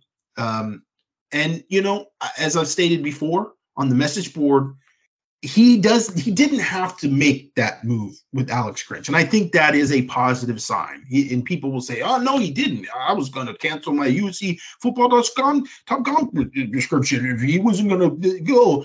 And, and, and no, shut up. He, did not have to make that move when he made that move. He very, very much could have just sat on his hands and said, listen, I got $11 million every year. I'm here for 10 years you can't make me do anything. And he could go down the Chip Kelly route. And that was the way Chip ran the program and did his thing at UCLA. And Chip is probably out of UCLA now. Is that what we're jumping to right now? Well, no, I'm not, we're not jumping to that. I'm just saying the correlation between being a hard-headed, sort of egotistical, narcissist type head coach. Hey, my system is better than everything. It doesn't matter what anybody says. I don't need to adjust. You know, it's the sort of the king has no clothes, um, you know, uh, metaphor idiom where you're you're you're you just like you can't see the the the state that you're actually in. You're sort of blinded by it. And Lincoln Riley didn't go that route. He could have absolutely said, I'm not making a move until after the season if I make a move. Because what are you going to do? If I decide Alex Grinch gets another year, what are you going to do? Oh, the fan base is going to huff and puff. Yeah, so what? I still get my $11 million. You're going to buy me out? Please. So, you know, you you could get into that situation with the head coach. And Lincoln said, you know what? Uh, I'm, I'm, I'm going to make that move now. I think it needs to be made. It, it's not going to be something that we're going to really get a whole lot out of other than the punitive sort of – fan base feels like, oh yeah, Alex Grinch was terrible. He embarrassed me as a Trojan fan, so he should be fired. You know, you're not really gaining a whole like your defense is gonna what get better overnight. You know, I mean, it's just not to happen. So, you know, he made the move on his own. Yeah, maybe he was walked into it a little bit. Maybe I'm, I'm sure, you know, there were people around him that said, hey, you know, it's it's not working out, coach. You know, you might want to make a move and get, uh, at the very least, a head start on looking at the future of, of who should be coaching the defense. Um, but at the end of the day, I think the assessment was made, and that's good for USC. You know, that's good going forward that he can he can make a, a tough choice. And again, I know Trojan fans are going, it wasn't that tough. Alex Grinch was terrible, but you're talking about somebody that you know he was a friend and he was somebody that believed in him to come to USC with him it's it's it's not as easy as you probably thought it was and he still made that move now. And so that again is a good sign for USC and the football program moving forward. You mentioned Chip Kelly so it only makes sense that we jump to the Chip Kelly news. Maybe it's not in terms of Jimbo Fisher the official uh the an official thing that has happened but our sister site bruinreport.com put out a story earlier this week. I don't know if it was Monday or Tuesday, but reported that Chip Kelly would more likely be fired after this season, not even after the season, potentially after the USC game this weekend. If he won that game, perhaps it is delayed and he gets to coach the California game, but it pointed to all being likely that Chip Kelly is going to be fired this season or after the season from UCLA and will mark the end of his tenure there, which, you know, looking back on Chip Kelly, as you mentioned, you know, it was his way or the highway. Well, it seems like the highway road has gotten him fired from another establishment and the fall of Chip Kelly from his days at Oregon to the NFL to now UCLA has not been pretty. So this would be another interesting uh, domino falling in the college football landscape. Obviously, a lot, uh, obviously a lot closer to USC than Texas A&M, and what kind of recruiting impact? Because Chip Kelly and that UCLA staff, as a joke, you know, we would say, did not do recruiting whatsoever. And I know it's a joke, but pretty much they did not recruit whatsoever. And now, you know, going to the Big Ten, UCLA going to get a fresh start, fresh voice. Who that who that will be? I don't know. But I can tell you they probably will have more recruiting prowess than Chip Kelly, or do obviously things a lot differently than Chip Kelly with their high school recruiting philosophy. So it's going to be interesting and what kind of fallout that has with, you know, players and staff. They have a really talented quarterback, five star prospect, Dante Moore. Is he is he out of there? You know, does USC come kicking the door? You know, they might need a quarterback for next season. Uh De- D'Anton Lynn, who is their rising defensive coordinator, you know, he's right across right across uh LA in the Southland. You know, do they put a call in to get him? You know, why don't you just why don't you just come all over to the Coliseum? You don't even need you don't even really need to move. Uh, out of Southern California. So a lot of a lot of potential ripples out of you know Chip Kelly being fired when he is actually fired. You know, as as uh, a Bruin Report is reporting. Can it be our sister site when they call it bro? That's that's a really good point. I I just use sister site all the time. I feel like I feel like the correct terminology is saying sister whatever, sister school, sister office. I don't know maybe I'm wrong, but I've never really heard it called brother office or brother site, uh, even though it is, you know, as you say, bro. So I apologize, but I'm just using the vernacular, you know. Yeah, I think you said it uh, all. Quite frankly, there's not really a lot to go off of right now. He has yet to be fired.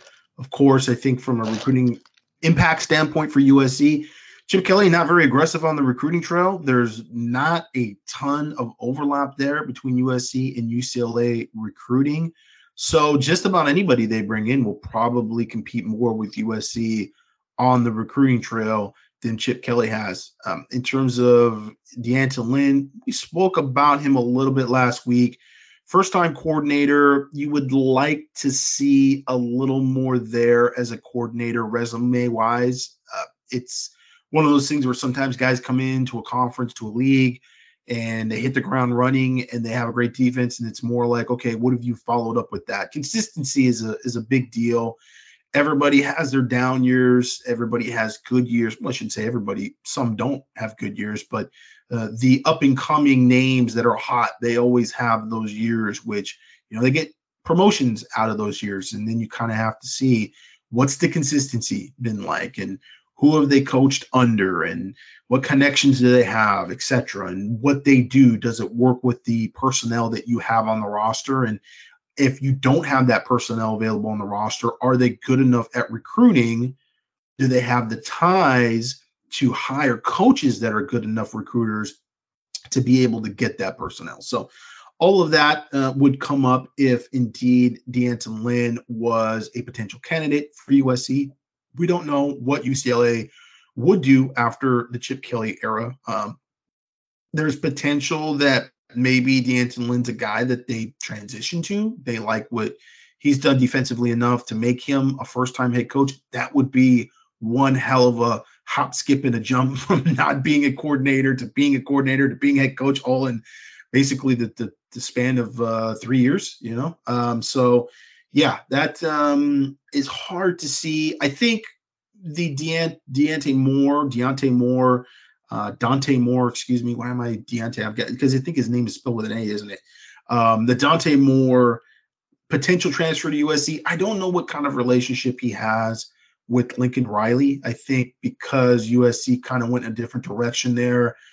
Uh, that's not quite as a slam dunk type of deal that I think some people would say. Uh, I liked Moore coming out of high school. Thought he was a very good player. I thought that he did some things that definitely matched up well with what USC uh, does offensively. Um, but I don't know that that's necessarily like he's just to, you know, move down the street and, and go to USC. I think that some of this would depend on who Michigan State hires because if they go get an offensive coach and he has some type of prior relationship or maybe the offense is uh, more in line with uh, what uh, Dante Moore's looking at, he could might just go back home and uh, it would be sort of a moot point because Michigan State was a school that he was seriously considering uh, for a while. UCLA kind of came out of nowhere uh, mm-hmm. with him, and there was some talk like, "Oh, that was the one NIL deal that UCLA made." I don't know, but nevertheless, um, yeah, it, will be interesting. I, think you know across the board, but uh, we really just don't know like what type of move is UCLA going to make. Chip Kelly was a mega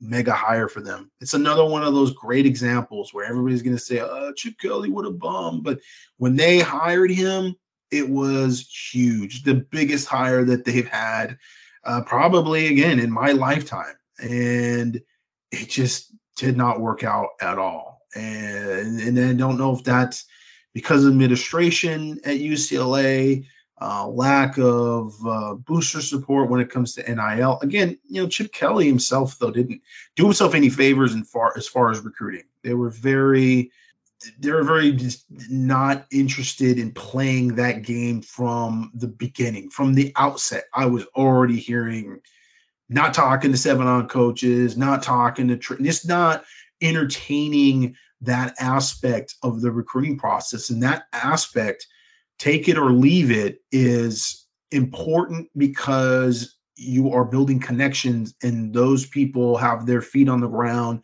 and are going to know what's going on sometimes in recruitments before you know what's going on up in your ivory Brentwood Tower.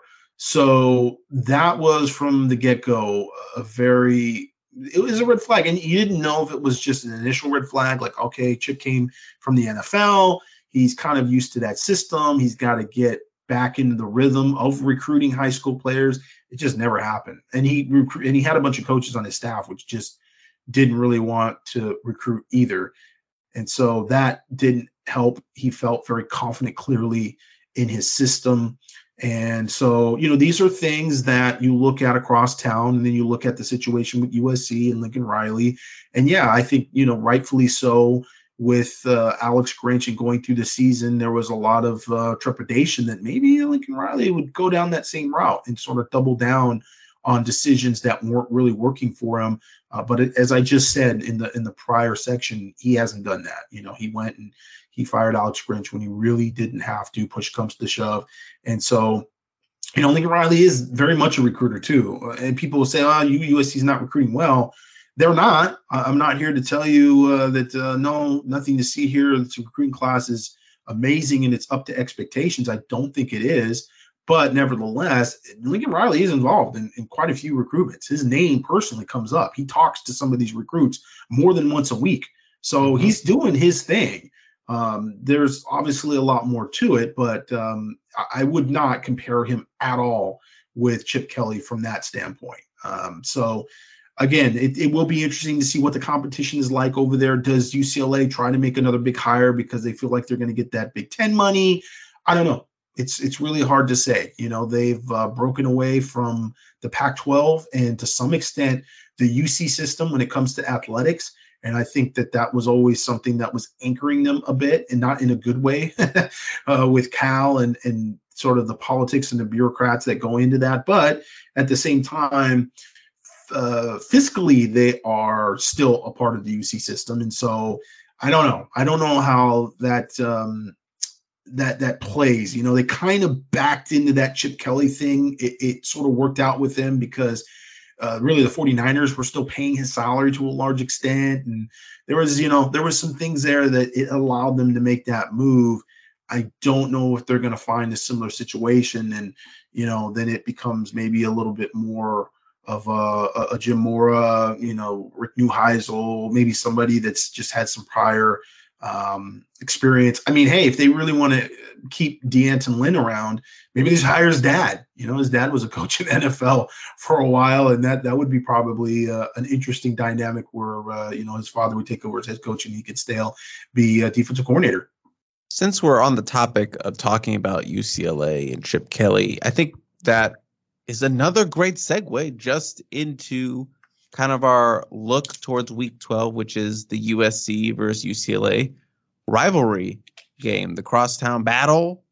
The rights for who runs LA will be taking place this weekend in the Coliseum. It's supposed to rain. I'm not looking forward to that, but 12:30 kickoff for the Bruins and Trojans. Gerard, this is going to be a very uh, what's the word?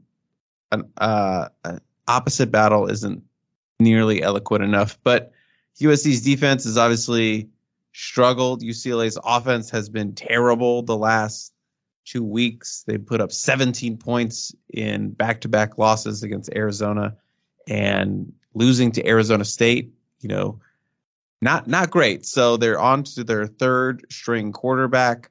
But their defense obviously has been very, very good and will be going up against a USC offense, which is very, very good. Potentially the final time USC is going to field Caleb Williams out on the field. It will be his birthday, and Caleb Williams, I believe, is only gets big wins on his birthday. Last time he played on his birthday was the infamous Hail Mary throw to win the uh, WCAC championship at his sophomore year for Gonzaga against my alma mater, DeMatha, in the final play. So he only wins on his birthday, so it could be a big day for Caleb Williams as he turns 22, I think. But anyway, USC versus UCLA. Gerard, what are three things that you want to see come this weekend, but you won't actually be seeing because you got a birthday party to attend? But what things are you hoping that we see? Yeah, an interesting dynamic. You did say at the outset how bad the UCLA offense has been, which is, you know, not again a good sign for Chip Kelly. He is basically the play caller, offensive coordinator. And so, you know, when your head coach is that guy, you want at the very least your strength to be that. I do always wonder about UCLA in a season where they're losing games how much they put into just beating USC. Sometimes I wonder, and I go back to that uh, first season with Chip Kelly when they were just so bad for so long. I, I thought to myself, I think these guys are just done preparing for the other teams on the schedule, and they're just going to use the next three weeks to prepare for USC. And their offense has sort of played like that the past few games. So I don't know, man. This is one of those things, and we sort of make this meme joke that USC's defense is the best cure for any offense that's struggling. Oh yeah, and you might think that that's sort of the case here. You know, what quarterback is the quarterback for UCLA? They've kind of gone through various quarterbacks, and that's where the talk of Dante Moore leaving the program this early, former five star recruit, comes in. But I think for USC, it, it's very keep it simple, stupid for USC. It's stop the run. You got to stop the run, and that's really what UCLA wants to do to try to win games is run the football. And then on the other side of the ball is to run the ball. And We know it's not going to happen. we know we're asking for the impossible here, but even against Oregon, USC ran the ball so well and just didn't do enough of it. And you just scratch your head. You don't know why this team can run for seven yards pop and not continue to go back to it and just have quarters where they just don't run the football. But nevertheless, you'd, like to see USC itself run the football. And I think just no turnovers. You don't want any turnovers offensively. That's definitely hurt them here in the meat of the schedule where they've lost some games. They've had some turnovers, they've had some penalties, but um, they have to maximize their possessions because the defense is probably not going to play very well again. So you can't turn the ball, ball over offensively. That's just that's a bad combination. That's a losing combination. You turn the ball over and then you don't play good defense. For me, my first point is don't make it a career day for the number three quarterback, Collin Schlee, who you probably have never heard of. But if he is a household name for the day, on Saturday, that means something went very, very wrong for USC's defense, and he went off against the Trojans. So especially, especially if we hear a lot about what he was doing outside of being a quarterback. If there's some storyline about how he was a uh, you know, working at Amazon or he was Yeah. bagging groceries at Walmart or something. That that's usually not a good sign midway through the second quarter. he w- he transferred from Kent State, couldn't find anywhere to go, so he went back to work at his family's uh, dairy farm, and then he got the call from UCLA and Chip Kelly to come be number three quarterback. And now look at him here, has thrown for The 350 yards. He was he was hurting cats, and it turned out not to be a very good job. And so he decided to try out as a walk on for UCLA, and here he is with five touchdowns versus USC in the first quarter. Yeah, don't don't let him become a hi- household name. Uh, get to the quarterback. Get to this number three quarterback. USC's pass rush has been non-existent for the last several weeks. In the last five games or four games, whatever, they've only had two sacks. They have one sack in the last three games. It has just been downright atrocious getting to the quarterback. Get to the quarterback and at least more than once. You got to get those negative plays, got to get those explosive plays on defense. You're not getting turnovers. So what can help with that? Get to the quarterback. So that that is another one for me. And then this isn't obviously something that it's like something you want to see like in terms of like oh stop the run or run the ball more. I I just I would just like to see Caleb Williams go out with a bang. You know, if you're kind of on the fence about going to this game because the season hasn't gone the way, you know, you were hoping it to go, go for the reason of seeing Caleb Williams one last time in the Coliseum, one last time in the college game. He is a special player. He's a Heisman winner. You know, he deserves people to come out and see him play one more time. And I hope he goes out there on his birthday and he balls out. He loves rivalry games. He is fired up for this game. So I, I'm hoping that he goes out there and that offense puts on a show and he's able to, you know, walk away with five, six touchdowns, what have you. I know it's a it's a tough defense, but you're in the Coliseum. You're you're trying to get this win just as much as they're trying to get this win. But you know, you have the best player on the field. So I'm hoping that number 13 Superman can go out with a special performance in a rivalry game. So that's all I got. Yeah, I, uh, well, you hope that Caleb Williams doesn't press too much, being potentially his last game. You know, that's another thing that we've talked about can lead to turnovers because you're trying to carry the team on your back. And that's kind of what goes into me hoping that they really try to run the football and they try to at least establish some ability to move the ball and to get yards and get production outside of just having Caleb Williams throw the ball 60 times a game. So we'll see how that goes out and how that goes down. They're playing at home. There's got to be some pride here. Uh, but UCLA, you know, can definitely frustrate them having played very good defense. But this is also the first time that the UCLA defensive staff is going to see Caleb Williams uh, to see that offense, and that's usually boded well for for USC. We saw that against Washington. We saw that against Oregon. You know, neither of those coaching staffs had seen Caleb Williams or that offense. It definitely isn't the same as uh, seeing them against teams where they played them last year and they've you know got film on Caleb Williams and they just you know there's just been a little bit more recon done on how to stop what USC does. And so the UCLA staff as a whole they do know about Caleb Williams. They've seen him. And that game at UCLA was a very close one. I mean it took a Korey Foreman dropping back into coverage uh, to uh, get an interception to to seal that victory so it is. Um, it's it's uh, it's one of those games, a rivalry game, man. I mean, there's a little bit of a coin flip there in terms of uh, you know how this one goes. You you just you just never know. I, I think the fact that Chip Kelly might be on the way out, all the players are hearing about it. Um, that adds a weird dynamic to the game that usually is not good for that team in question. So we'll see how that impacts things too. You know, is this team going to check out early? I know we said it time and time again, but how USC starts is usually pretty significant for them, uh, especially because they've been such a bad second half team. It that's kind of gets lost in all the criticisms and issues about this football team this season, but they really have not played well. And of course, defensively in the second half. So they don't have some type of lead going into halftime. They they really struggle in those games where uh, they're down or they're not up by more than like you know a couple points or whatever. They they have a hard time staying ahead of those teams in the second half. All right, Gerard, moving on to our final topic for listener questions. Friday Night Lights. I was up in Portland, so I did not go to a game on Friday, but you did. We are in the midst of the playoffs. What can you tell me about the game you saw last Friday? Yeah, I went out to go see Yorba Linda host Loyola. I have not seen Loyola this year, despite uh, the staff itself. I think between Connor and Shaka, we've seen him three times this season.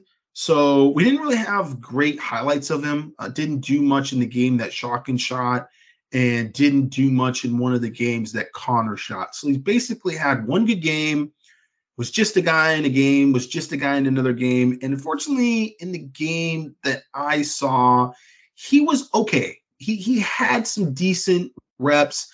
He is uh, 2026 cornerback, great length. Uh, you see where you know him playing on that outside, uh, another one of those young tall corners, and that is definitely a trend going forward in Southern California. Uh, he was playing a lot of uh, man and, and really just matching up specifically on Yorba Linda's Dylan Gardner, who's been a, a pretty good wide receiver for them this season. Uh, he did have a couple catches on Brandon Lockhart, but they were catches that came on like screen passes and they tried to do some things to kind of get him open. Uh, really, he took away Dylan Gardner most of the game, uh, but Loyola just couldn't get any offense going. I mean, they just they, they had no passing game. It uh, was one of those things where they were trying to work free. Sean Morris had an okay game. He's another 2026 prospect for him. He's a running back, about 5'10, 185 pounds. Uh, a good looking back, more of a power back as a smaller back, didn't show a lot in the open field in terms of moves or quickness. Uh, and they just didn't really get many big plays. And that's kind of what they needed because they weren't moving the ball consistently. The one big play that they got, they had a partial punt, which one of the Loyola defenders at that point uh, re- recovered. He, he didn't recover, he caught it. And he caught it kind of towards the sideline, and I don't think anybody really realized the that he could just catch it and run it. it was uh, still a live ball, and he ran it back as time ran out in the first half, and it ended up being seven six at half. Uh, to show you what kind of uh, sort of struggle that game was offensively for both teams in the first half, and um, and so you know Yorba Linda came back in the second half and they ran the ball better, and uh, they just you know they really just kind of looked like a better overall team. They really played pretty sound all around and and were able to get those plays and they end up uh, winning, and I can't even remember what the final score was at the top of my head, but they ended up beating Loyola. It's like 23 20 or something of that nature, and uh, are moving on now. And, and, a bit of an upset. You know, Loyola definitely had uh, more of the D1 talent. Uh, of that uh, of that matchup, but um, you know, at the high school level, it's, it's true in college as well. You know, the Jimmies and Joes sometimes they can't beat the X's and O's, and so it's one of those things where uh, Yorba Linda, kind of, um, you know, an overachieving team, I guess you could say. Uh, they've got, you know, some some decent players here and there, but um, I think it was just more of a team effort where they were just sound and they didn't um, they didn't have too many issues with penalties and what have you. But it was a good game, good uh, high school game. I've never been up to Yorba Linda High School, you know, really nice area, uh, way up there in the hills. Actually, give a shout out to Ray, who uh, is one of our listeners, who admitted he had not listened to the podcast in a couple of weeks because mm. it was hard to be on the peristyle. And I said, Ray, shame on you. So I'm giving him a shout out, and uh, he better post in the thread for the episode. I better hear from him. Um, but he was uh, really uh, appreciative and, and, said, you know, Chris Trevino's amazing. Uh, he's my idol. Does a great job on okay. the podcast. Now, now you're now you're just uh, making stuff up and uh, it just said that uh, you know he, he loved it and um, was just uh, he's been a fan of the site for a while. So that's great to hear. We get approached um, quite often these days uh, from folks uh, about the podcast, which is always interesting because it's like I don't know, you know, like all the years of, of being on the site and what have you. Um, this is not it's like you almost feel like this would be on video or something but it's not. But it's like I, we get recognized more because of this podcast uh, and i don't know why that is but, but yeah we, we've been recognized by folks here uh, quite a few times during the season and just reaching out, which we always, always appreciate. I mean, the feedback is, is always good. It, it, whether it's, you know, hey, you, you, guys take too long or whatever, you know, we, I, I, love that you go longer and you get into the weeds about stuff. You know, nevertheless, the, the feedback is always good. And I guess we're asking for, you know, Apple five star reviews. I mean, I'm not asking for a five star review. I, I guess we could definitely use the reviews. I don't know if that works for this podcast though, or is that just the Peristyle podcast? I saw Ryan asking about that. And I was actually shocked that there was, I think there's like over a thousand reviews. I thought that I was like, that's a lot. I mean, I know there's a lot more people than that on the site, but in terms of like going out of your way to log in to give a review, I actually thought that was pretty good. Yeah, when I go obviously on the meetups and stuff, and at the Coliseum, I get stopped a lot, and you know people tell me how much they're fan of you and the show. I mean, on the road for meetups, like eighty percent of the the people interactions I have are mainly about you and asking if you're going to come to a meetup. So I, I, I'm always glad that you do get to experience some of the fans coming up to you and telling you how much they appreciate this podcast because I, I get all that you know positive feedback on the road and stuff. And you know when I'm out at a USC game uh, I have never had it happen at a at a football game. So that seems to be where you're getting it the most. So I I, I, I it's it makes me happy to hear that you are actually getting to hear some of that feedback and not just me you know reporting back to you on the show and stuff direct yeah, you don't get at the high school football games very much. I haven't, uh, maybe one person, but uh, honestly, I, I can't recall someone.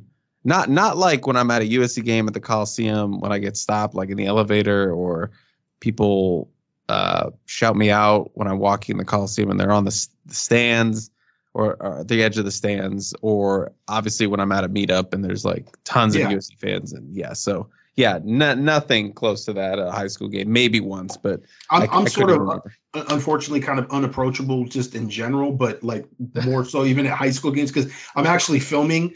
So you know, people I, I, know that's like one of those things. Like you know, he's kind of working and everything, but everybody's always respectful and. You know, I, I totally uh, understand it. Again, appreciate it uh, very much. Um, you know, just uh, hey, you guys are uh, doing something that I enjoy, and we're not just uh, doing this for ourselves. Have you been asked to take a selfie? Yeah, I did take a selfie. oh, got okay. a selfie. Wow. And he's okay. like, he's like, okay. don't worry. He's like, I don't even post on social media or anything. This is just, you know, something that I wanted to do. I was like, dude, post it. Like, I'm gonna take. I don't care. Like, this is not.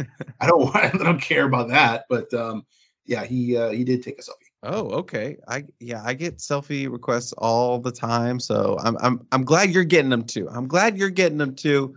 Gerard, and that's going to take us into our final segment. As always, is listener questions. Just a reminder, if you want to email us, you can email us at USC, or excuse me, I jumped the gun here, podcast at USCfootball.com. Just put the composite 10K, 18K recruiting podcast, Hurricane, uh, one stars, whatever, and it'll go to my inbox. We have three today, Gerard. I'm going to start with Rich in SD, who, as we know, I think he's like a streak of like 90 straight podcasts of asking or getting a question on this pod. Uh, so I'm going to start with the, start there. The first part is some uh, shout outs for, for each of us. Uh, want to give props to Gerard for calling Brian Odom taking over as the DC play, play caller. I asked the question before the season started that if Grinch would get fired during the season, who would take over? So credit to you, Gerard, for the Brian Odom prediction, just yeah, like your Mason Murphy. Call that was an easy call. No, the Mason Murphy thing was probably a little harder to, to call because they seemed reluctant to do it. But yeah, Brian I'm saying another call you got. Another call you got. He was, you know, he was the defensive coordinator for Oklahoma. You know, when Lincoln Riley left and, and Alex Grinch left. So um, I was right, but then I was always I was also wrong because they made uh, Shaun Nua co-coordinator, which I wouldn't have anticipated. I would have figured they would have just given the reins over to Brian Odom. Also, props to CT for burning the midnight oil for getting those ghost notes and getting uh getting in the Helium Boys podcast for the fans. Much appreciated. Well, you're welcome, Rich. I always try to grind as hard as I can on the road. Uh, question for Gmart: Give me a quote unquote no shit date on when Lincoln Riley needs to hire a DC, considering the portal opening and the signing of the 2024 uh, signing period and then CT over under seven seven USC players will enter the portal. Ooh, seven is a lot. Gerard, I'll give you a little bit of time to think of a no shit dates, uh, no shit date. Uh, so I'm just like kind of going through my head. You know, I could see like there's like four or five guys that I could definitely see transferring out. Um, as of right now, oh, it's close. Seven's a really good number. I would say, uh, screw it. I will go over, but slightly over. I don't remember how many transferred last year, but my gut says seven right now, or over seven. So I'll take the over.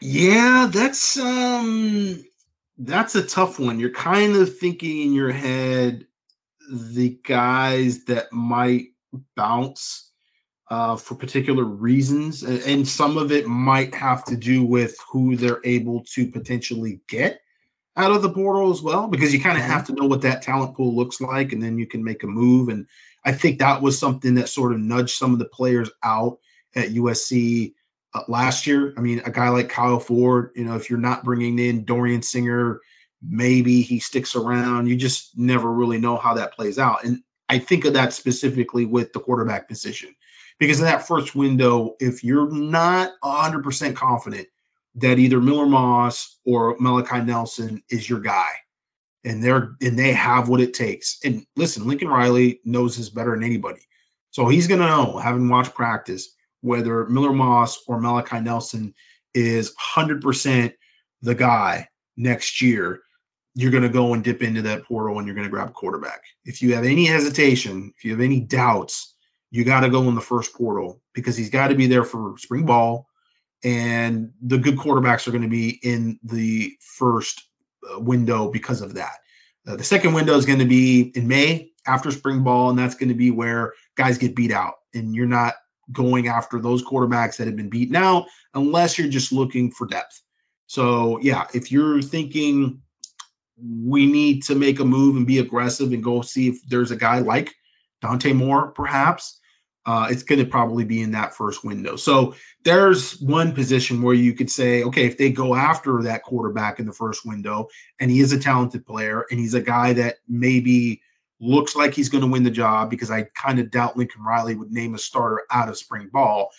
But if the writing is on the wall, then yeah, you could potentially see uh, a a transfer out at the quarterback position. So I mean, you've got guys like Darwin Barlow, uh, Barlow who still have uh, some some eligibility, and and we like what we've seen from Barlow, and he still is not getting a ton of reps, and he's kind of getting picked over for reps. So it's like, is he gonna you know hang around? Uh, we've already seen some implication from Michael Jackson III that he might not be around next year. Uh, Raleek Brown is uh, another that uh, has you know, he played uh, a couple weeks ago and, and and still looked like he was a good player, and then now he's supposedly hurt again, and he's going to shut it down. So that's a guy that you kind of wonder if he's not going to necessarily bolt and end up at Colorado or Oregon. Um, I don't foresee any of the other wide receivers necessarily leaving, but nevertheless, there you know is always that guy like a CJ Williams, which you don't see um, leaving ahead of time. Uh, offensive line, definitely potential there. Maybe some of these guys leave. Um, Andrew Andrew Durick is uh, Andre Durick is still a guy that uh, he's got quite a bit of eligibility left. Um, we'll see out of that freshman group. I don't think anybody would would would bolt in, but then you know Andrew Millick is, is he potentially looking around? He hasn't gotten a lot of reps, uh, even though he's played multiple positions. Uh, you know maybe he takes a chance and, and looks around and see if he can jump into the portal. Kobe Pepe uh, was in the portal point. And Maybe still in there. Back. I don't know. Maybe still in there. I don't know. we don't really know about him. Uh, Dejon Benton, I think, has still got another year of eligibility. So potentially, you know, because you go out and you try to get another Bear Alexander or what have you, you know, you are losing Kyon Barrs after this season and Tyrone Taleni. So there will be some reps there for Benton, and he has played to some extent, but that's you know, possibility. Korey Foreman is, uh, you know, another guy that a lot of people have circled for a while as uh, a player that's, you know, potentially gone uh, after this season. And I, I, would say I wouldn't be shocked if that happens. Um, on the on the other you know rush end defensive ends. I don't know if I see anybody else on the roster who jumps out. Uh, we haven't seen a lot of David Peavy. David Peavy looks like a defensive tackle. Uh, we haven't seen a lot of Sam Green since earlier in the season, but they're young, and I think there's been some uh, rotation there early enough in the season where they'll probably stick around. Braylan Shelby is certainly you know risen to the to, to the top of that pack of the the newcomers because he's actually gotten some decent reps um, here in the past few games. So it looks like they're really excited about him. Uh, other linebackers, Chris Thompson Jr., who actually transferred from from Auburn. Um, Garrison Madden hasn't gotten a lot of reps. So there's you know some potential there at the linebacker position. Are you at just going through the entire roster right now? I am uh, at cornerback. Uh, Traquan uh, Tra- uh, Traquan Figgens. He's already transferred once, so I don't know that that could he could make another hey. He's again. looking like he could be a starter next year. He's and played, played he's well. played more lately. So that was a guy that initially we said he's already on his way out uh, because his brother, who was committed to USC, decommitted, and it just sort of looked bad. Um, we'll see how that goes. You know, maybe uh, Traquan and Anquan, maybe they end up back uh, together at USC with a change of defensive coordinator, and you're able to re-recruit him and bring him back in the fold because he talks so much about wanting to play with his brother. So that was one of those things. It was just sort of reading between the lines Traquan Figgins has to be gone because his brother just decommitted. But that's not necessarily the case anymore. Um, you know, there's some relationships here with with Donte Williams, and whether Donte Williams is still in the fold or not may definitely have some impact on the cornerback group or maybe just the defensive back group in general. Uh, we've seen Prophet Brown get some more reps. Uh, Ceyair Wright is not with the team right now, so you could kind of add him in there. So I think we're up to like six guys that we wouldn't be surprised if they uh, left and transferred. And looking at the safety position, I think with Anthony Beavers and Zamirian Gordon, wouldn't be surprised if one of those guys transferred. So that's right at seven. That there you go. There's seven players that we've named uh, that I wouldn't be shocked at. Uh, and I think the because that's the number that the uh, listener gave, probably went through the roster as well and sort of penciled in guys that uh, you could see reasonably leaving. And the thing is, you always kind of see maybe more guys than you expect. So yeah, the over is probably probably pretty safe there. And your no shit date? I think it has to be before the portal window opens up. So you're talking about the beginning of December. You, you, basically, that's that's I think the window. I would be surprised if it wasn't made before that point. Um, but you know, some people have pointed out it, it, took a while for Lincoln Riley to hire Alex Grinch, and that happened later in the year. But it's different now. I, I think with these portal windows and the fact that I mean USC has to be aggressive in that first portal, and for the top players, you not only have to be aggressive, but you kind of have to have your foot in the door and sort of a head start on things.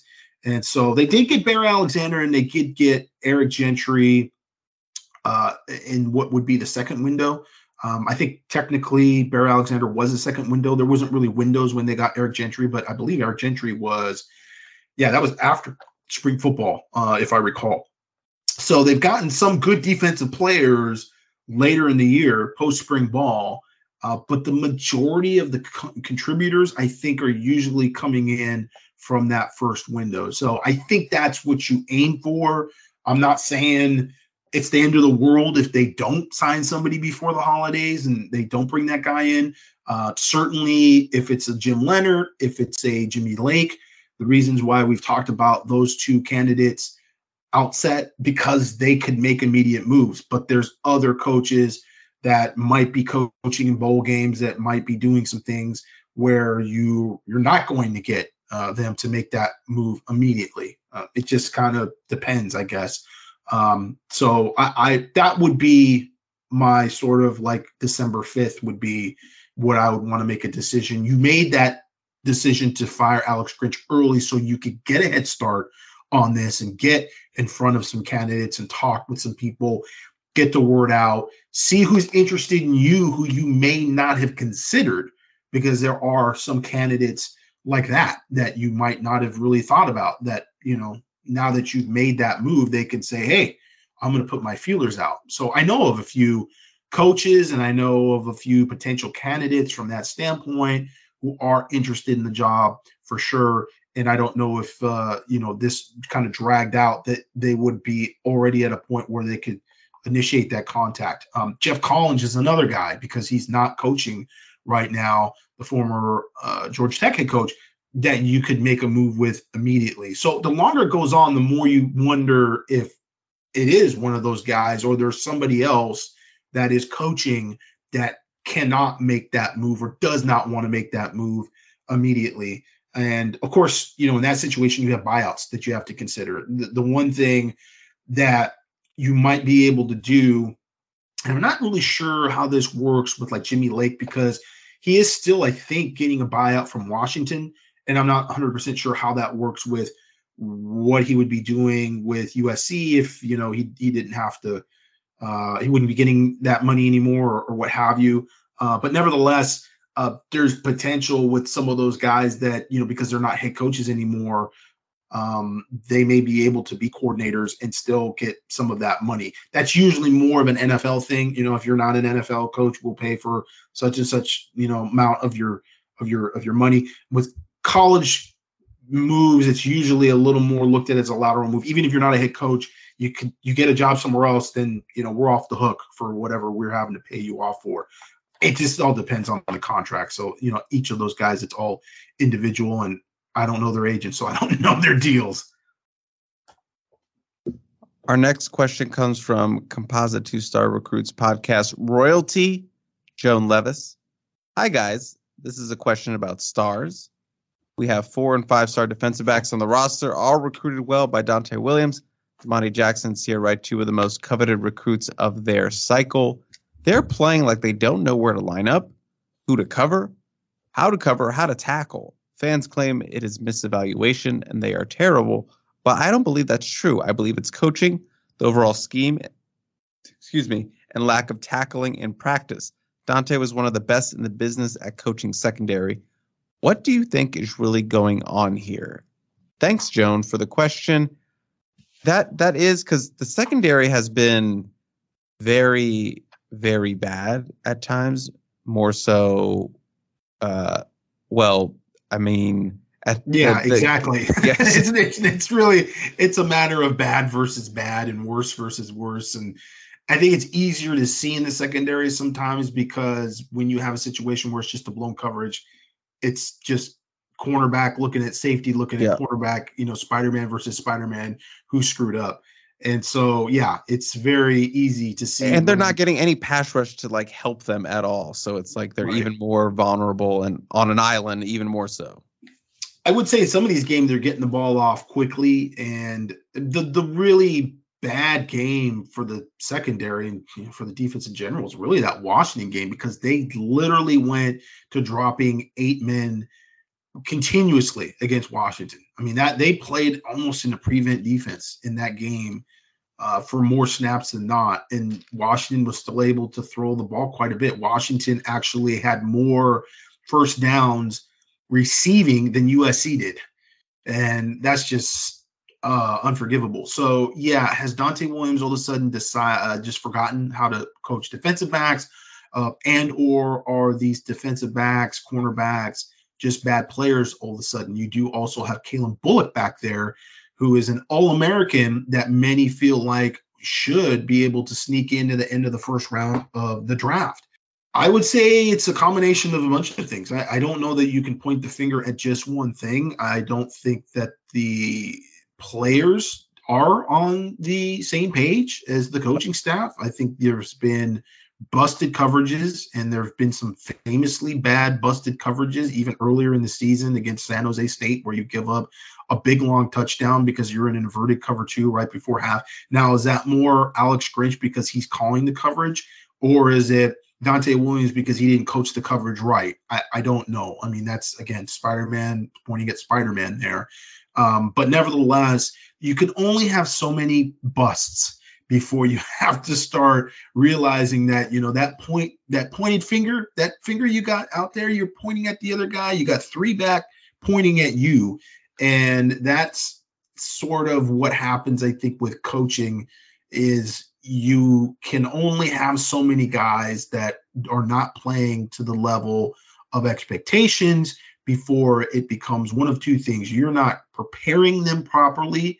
So they're out there on Saturdays playing fast, playing confident, and doing the right assignments, or you are misevaluating and you're not doing a good evaluation of your own roster and those players that you recruited, and you've got a bunch of guys that are overrated on your team. And nine times out of 10, because we know stars matter, it's not because you have a bunch of overrated guys. It's pretty hard to just get every five star that was a bust uh, on your team at the same time. I don't think right. statistically that really works out. So I, I one has to work. One has to work. Yeah, there need there needs to be at some point uh, some players that play well, and we've seen flashes from some of these guys. And unfortunately, I will say this: that Don Domani Jackson specifically is playing worse with more reps.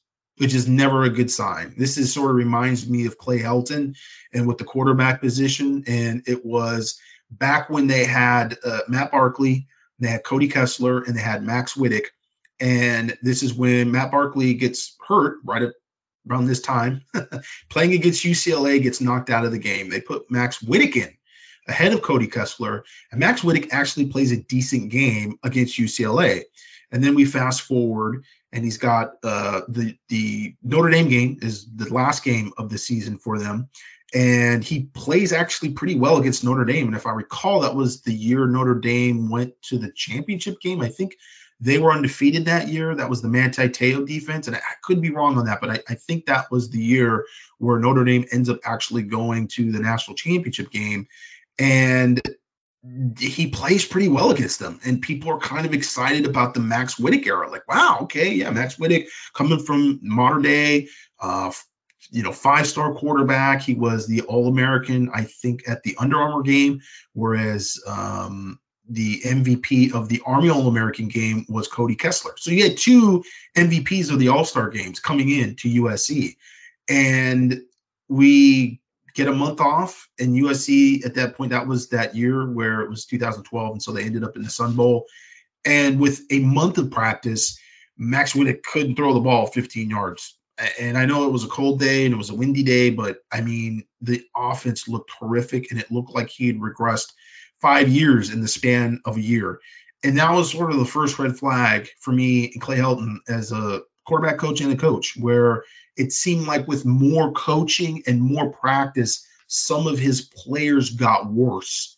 And Domani Jackson looked pretty good as a freshman, uh, particularly when they used him in there against uh, Oregon State he had some really nice plays and he and he you know he he's obviously a freshman and he's swimming a little bit but they put him on man they put him against the tight end. He had some good plays there. And this season you know he's shown some flashes but he's also had some times where he's just like in the wrong coverage. Like you know is he a good player? Is he fast? Is he big? Yeah but if you're in the wrong coverage you're in the wrong coverage so again, is that all on Alex Grinch? Is that an issue where you've got Alex Grinch and you've got Donte Williams They're not doing some great things? I don't know. I, I, I think that again, it's been such a bad year defensively, statistically across the board. Nobody's safe.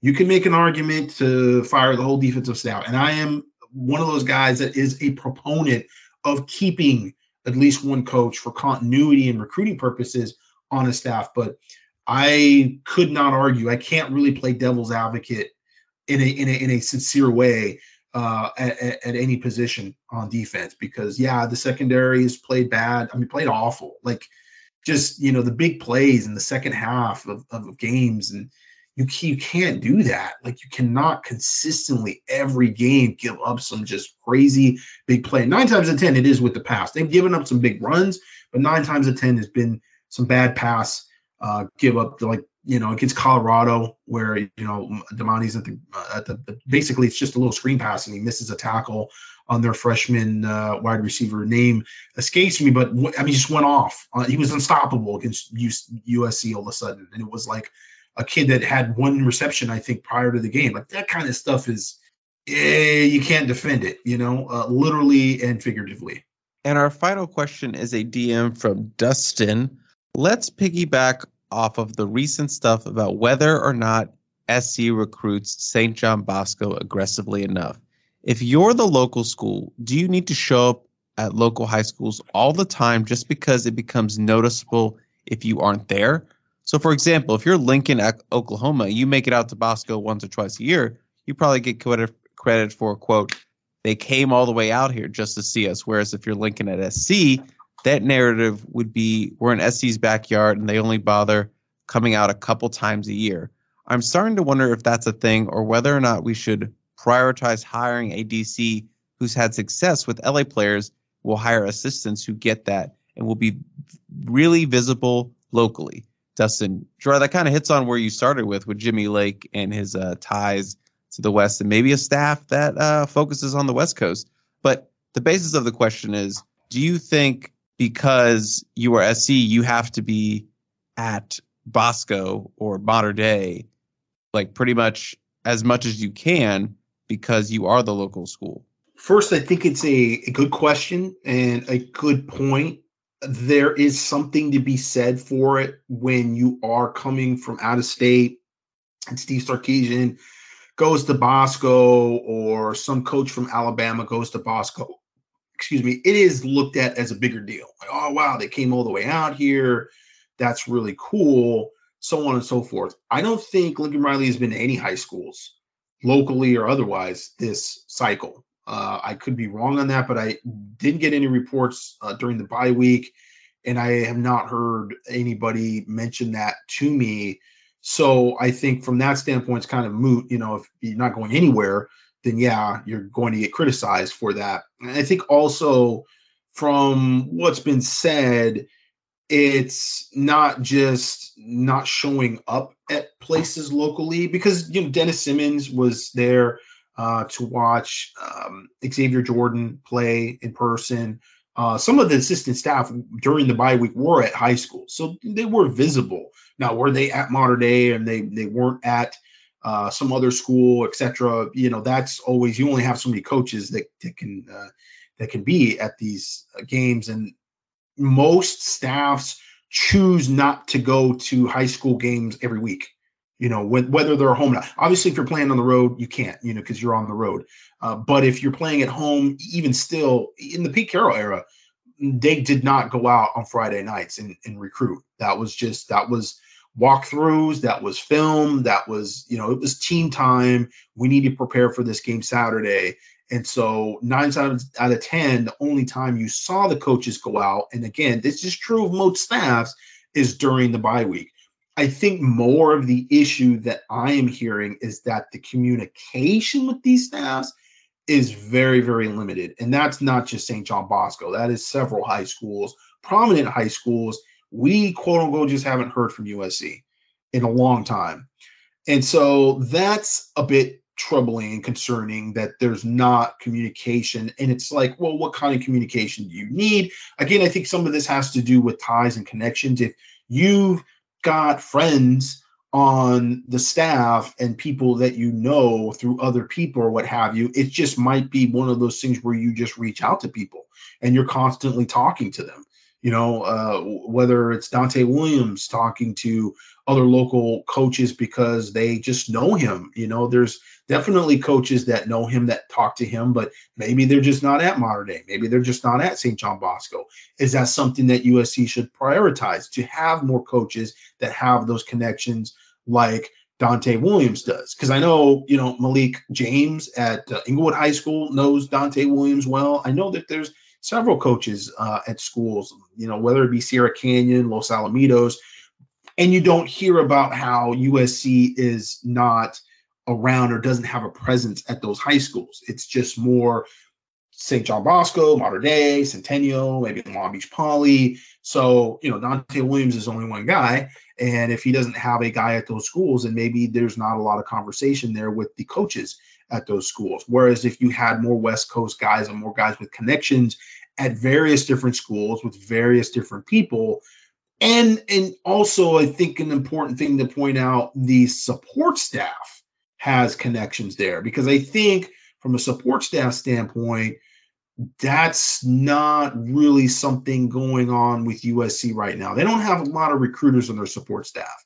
Uh, they did at one point really bolster that But under Lincoln Riley, it's been hiring more ops guys and more guys that you know have connections with with him or what have you, and they may have more connections from out of state. You know, they may have more connections to, to other places, which of course you need that too. I mean, you need the best of both worlds. You as, as, a, as a staff recruiting wise, you're only going to be as good as your connections. You're only going to be as good as getting your foot in the door somewhere. And if you want to recruit uh, Texas or Georgia or whatever, and you, are going to have to have those people on your staff that can get you into those recruitments and those conversations because there's just a lot that can be gleaned from a, a, casual conversation with somebody that you go back with that's at a high school now. Whether it's like you know them directly because uh, you coach with them somewhere else, you know, maybe coming up and and they went one way and you went the other way and you ended up at USC and they ended up being the defensive coordinator at some high school, or they're the maybe athletic director at a high school now, or there's some type of family connection. There's all kinds of different ways that people have connections to these schools and to these areas. And their eyes on the ground for you, you know, they, they could sometimes give you a heads up about all kinds of different things. And we talked about this in the past, whether it's evaluation, like, yeah, we saw this guy. He maybe there's a target that doesn't play at that school, but you know the coaches at that school, or you know somebody at that school that knows football that you trust, and, and they say, yeah, we played against this kid the last three years, and he's a bum. Like he's he's not like dude, he's not you know you you're not watching the huddle and, you, watch the game film and you watch he gets penalties and he does stupid things and then once we we put a double team on him he didn't do anything the, the whole game so I mean, that can be the difference between oh dang, you know, we need to really go and spin our wheels on this kid, or yeah, it's not our type of dude. We need to pivot. Um, so yeah, there's there's a lot more layers to this than just did Lincoln Riley show up at a game Friday, or did, did, did Dennis Simmons show up here, or where did Donte Williams show up here? I mean, I think certainly uh, we we learned how significant this was with the last staff because it was nine guys from Texas on that staff, and they had really bad connections here. And it was easy for them to just try to reinvent themselves and go to Texas and go to East Texas, where people weren't really paying attention, which would happen with USC now. You know, they weren't. I mean, they really weren't up on what did USC do last season. What did USC do uh, in the last few games? It was more like Reggie Bush, uh, Matt Leinart, you know, the, the, traditional USC, which is like, hey, you know, that's a blue blood program. That's a big deal for them to be out here. So you kind of can use that logo and it, and it has a little more leverage maybe in some of these places.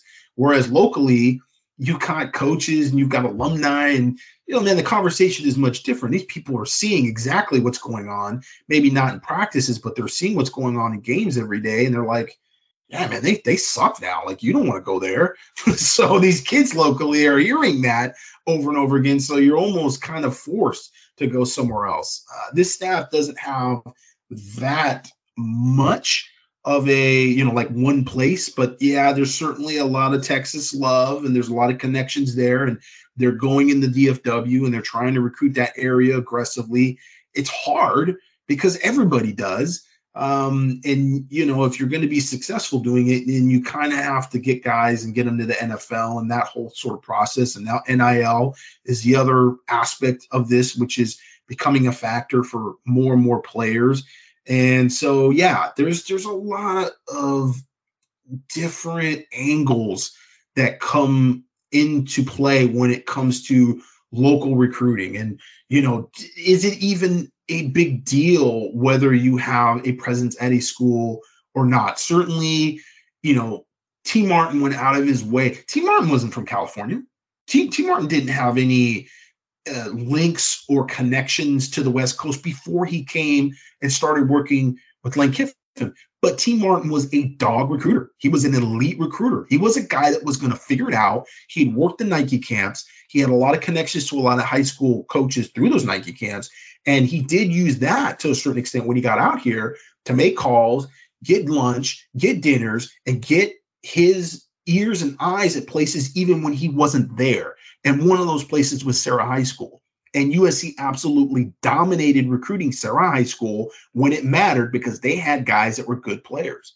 So you know, it really was a big deal. Now, you could say, well, do you need to have that at St. John Bosco? You know, how many of these kids from St. John Bosco are, are going on in the NFL? They've had some guys, they've had some good players. I mean, they've got Earnest Greene right now, starting left tackle at uh, at Georgia.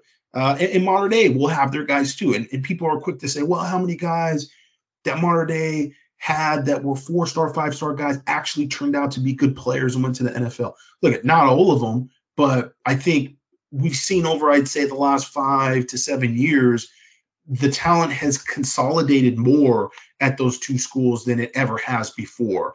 There's less schools that have talent uh, than ever before. It's it's more consolidated at Mater Dei, at Bosco, and really this is going to be something we're going to see going forward with NIL because those are programs that are going to be able to pay players and find deals for them.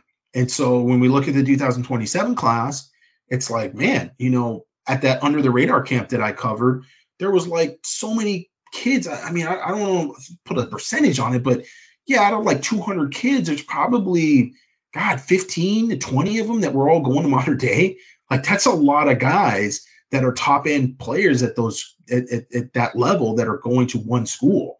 And so that's the OC Buckeyes program, that's the IE Ducks program, that's Rampage, that's all those different high school programs sending kids to Mater Dei. And so, you know, in terms of the ratio and the probability that they're going to have some good players, they may, there may be some busts in there for sure, but you're going to probably find some Bryce Youngs and some other guys like Matt Grudiger. They're going to have some good players. And so, ignoring or trying to say, well, you know, they're all overrated, you know, how many guys have turned out, that's a little copium. That's a little bit of a, yeah, we we don't want those guys anyway, sort of thing. You know, we have higher academic standards. That was that's by the way, I don't know, we even talked about that, but that that Dr. Pepper commercial about uh, realignment where the guy's breaking up with the girl. Have you seen that? You've seen that, right? That commercial? Yeah, with the transfer portal reference and all that that's the the the last line there from the guy when he's on the bus was just oh god it was so good. It's so it was really so UCLA but it just reminded me of just about any fan base which you've got some good academic uh, standards and, and you've got a, a, good degree you know it's always like yeah but he should go the girl goes yeah we're gonna out recruit you. And he goes yeah but we but, but it's one of those like frantic but but we have higher academic standards. Copium copium. That is copium. It is probably like the best, like most honest uh Fansville kind of commercial when when you take into account like all the the look on his face is just it just reminds me of everybody that gets on the message board and posts something like that. It just cracked me up. Gerard, that is the end of our questions. That is the end of our show. Our final late night show of the 2023. Don't say season. that, Chris. I've already counted the chickens. I said it at the top. All the all the baskets. All, all nine and a half of them. All nine and a half of those chicken eggs are ready to go, accounted for, labeled. It's done deal. It's a done deal, Gerard. We're we're we're done. It's late night. It's thing of the past.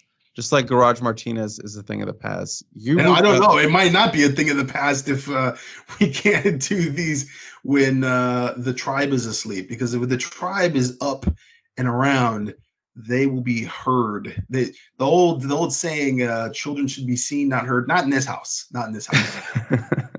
not in that house. Indeed, Gerard. That's going to wrap it up. I hope you have uh, and your Merry niece Christmas. have a good uh, birth uh, good birthday party uh, this weekend. I hope that I don't get too soaked from the rain this weekend in the Coliseum. I hope the rain stays away from uh, your niece's birthday party, but that's all I got on this show. Thank you again for listening. And thank you again if you made it to the end of another long episode. I am Chris. That is Gerard. And we will catch you next time on Composite Two Star Recruits. You leopard sucks?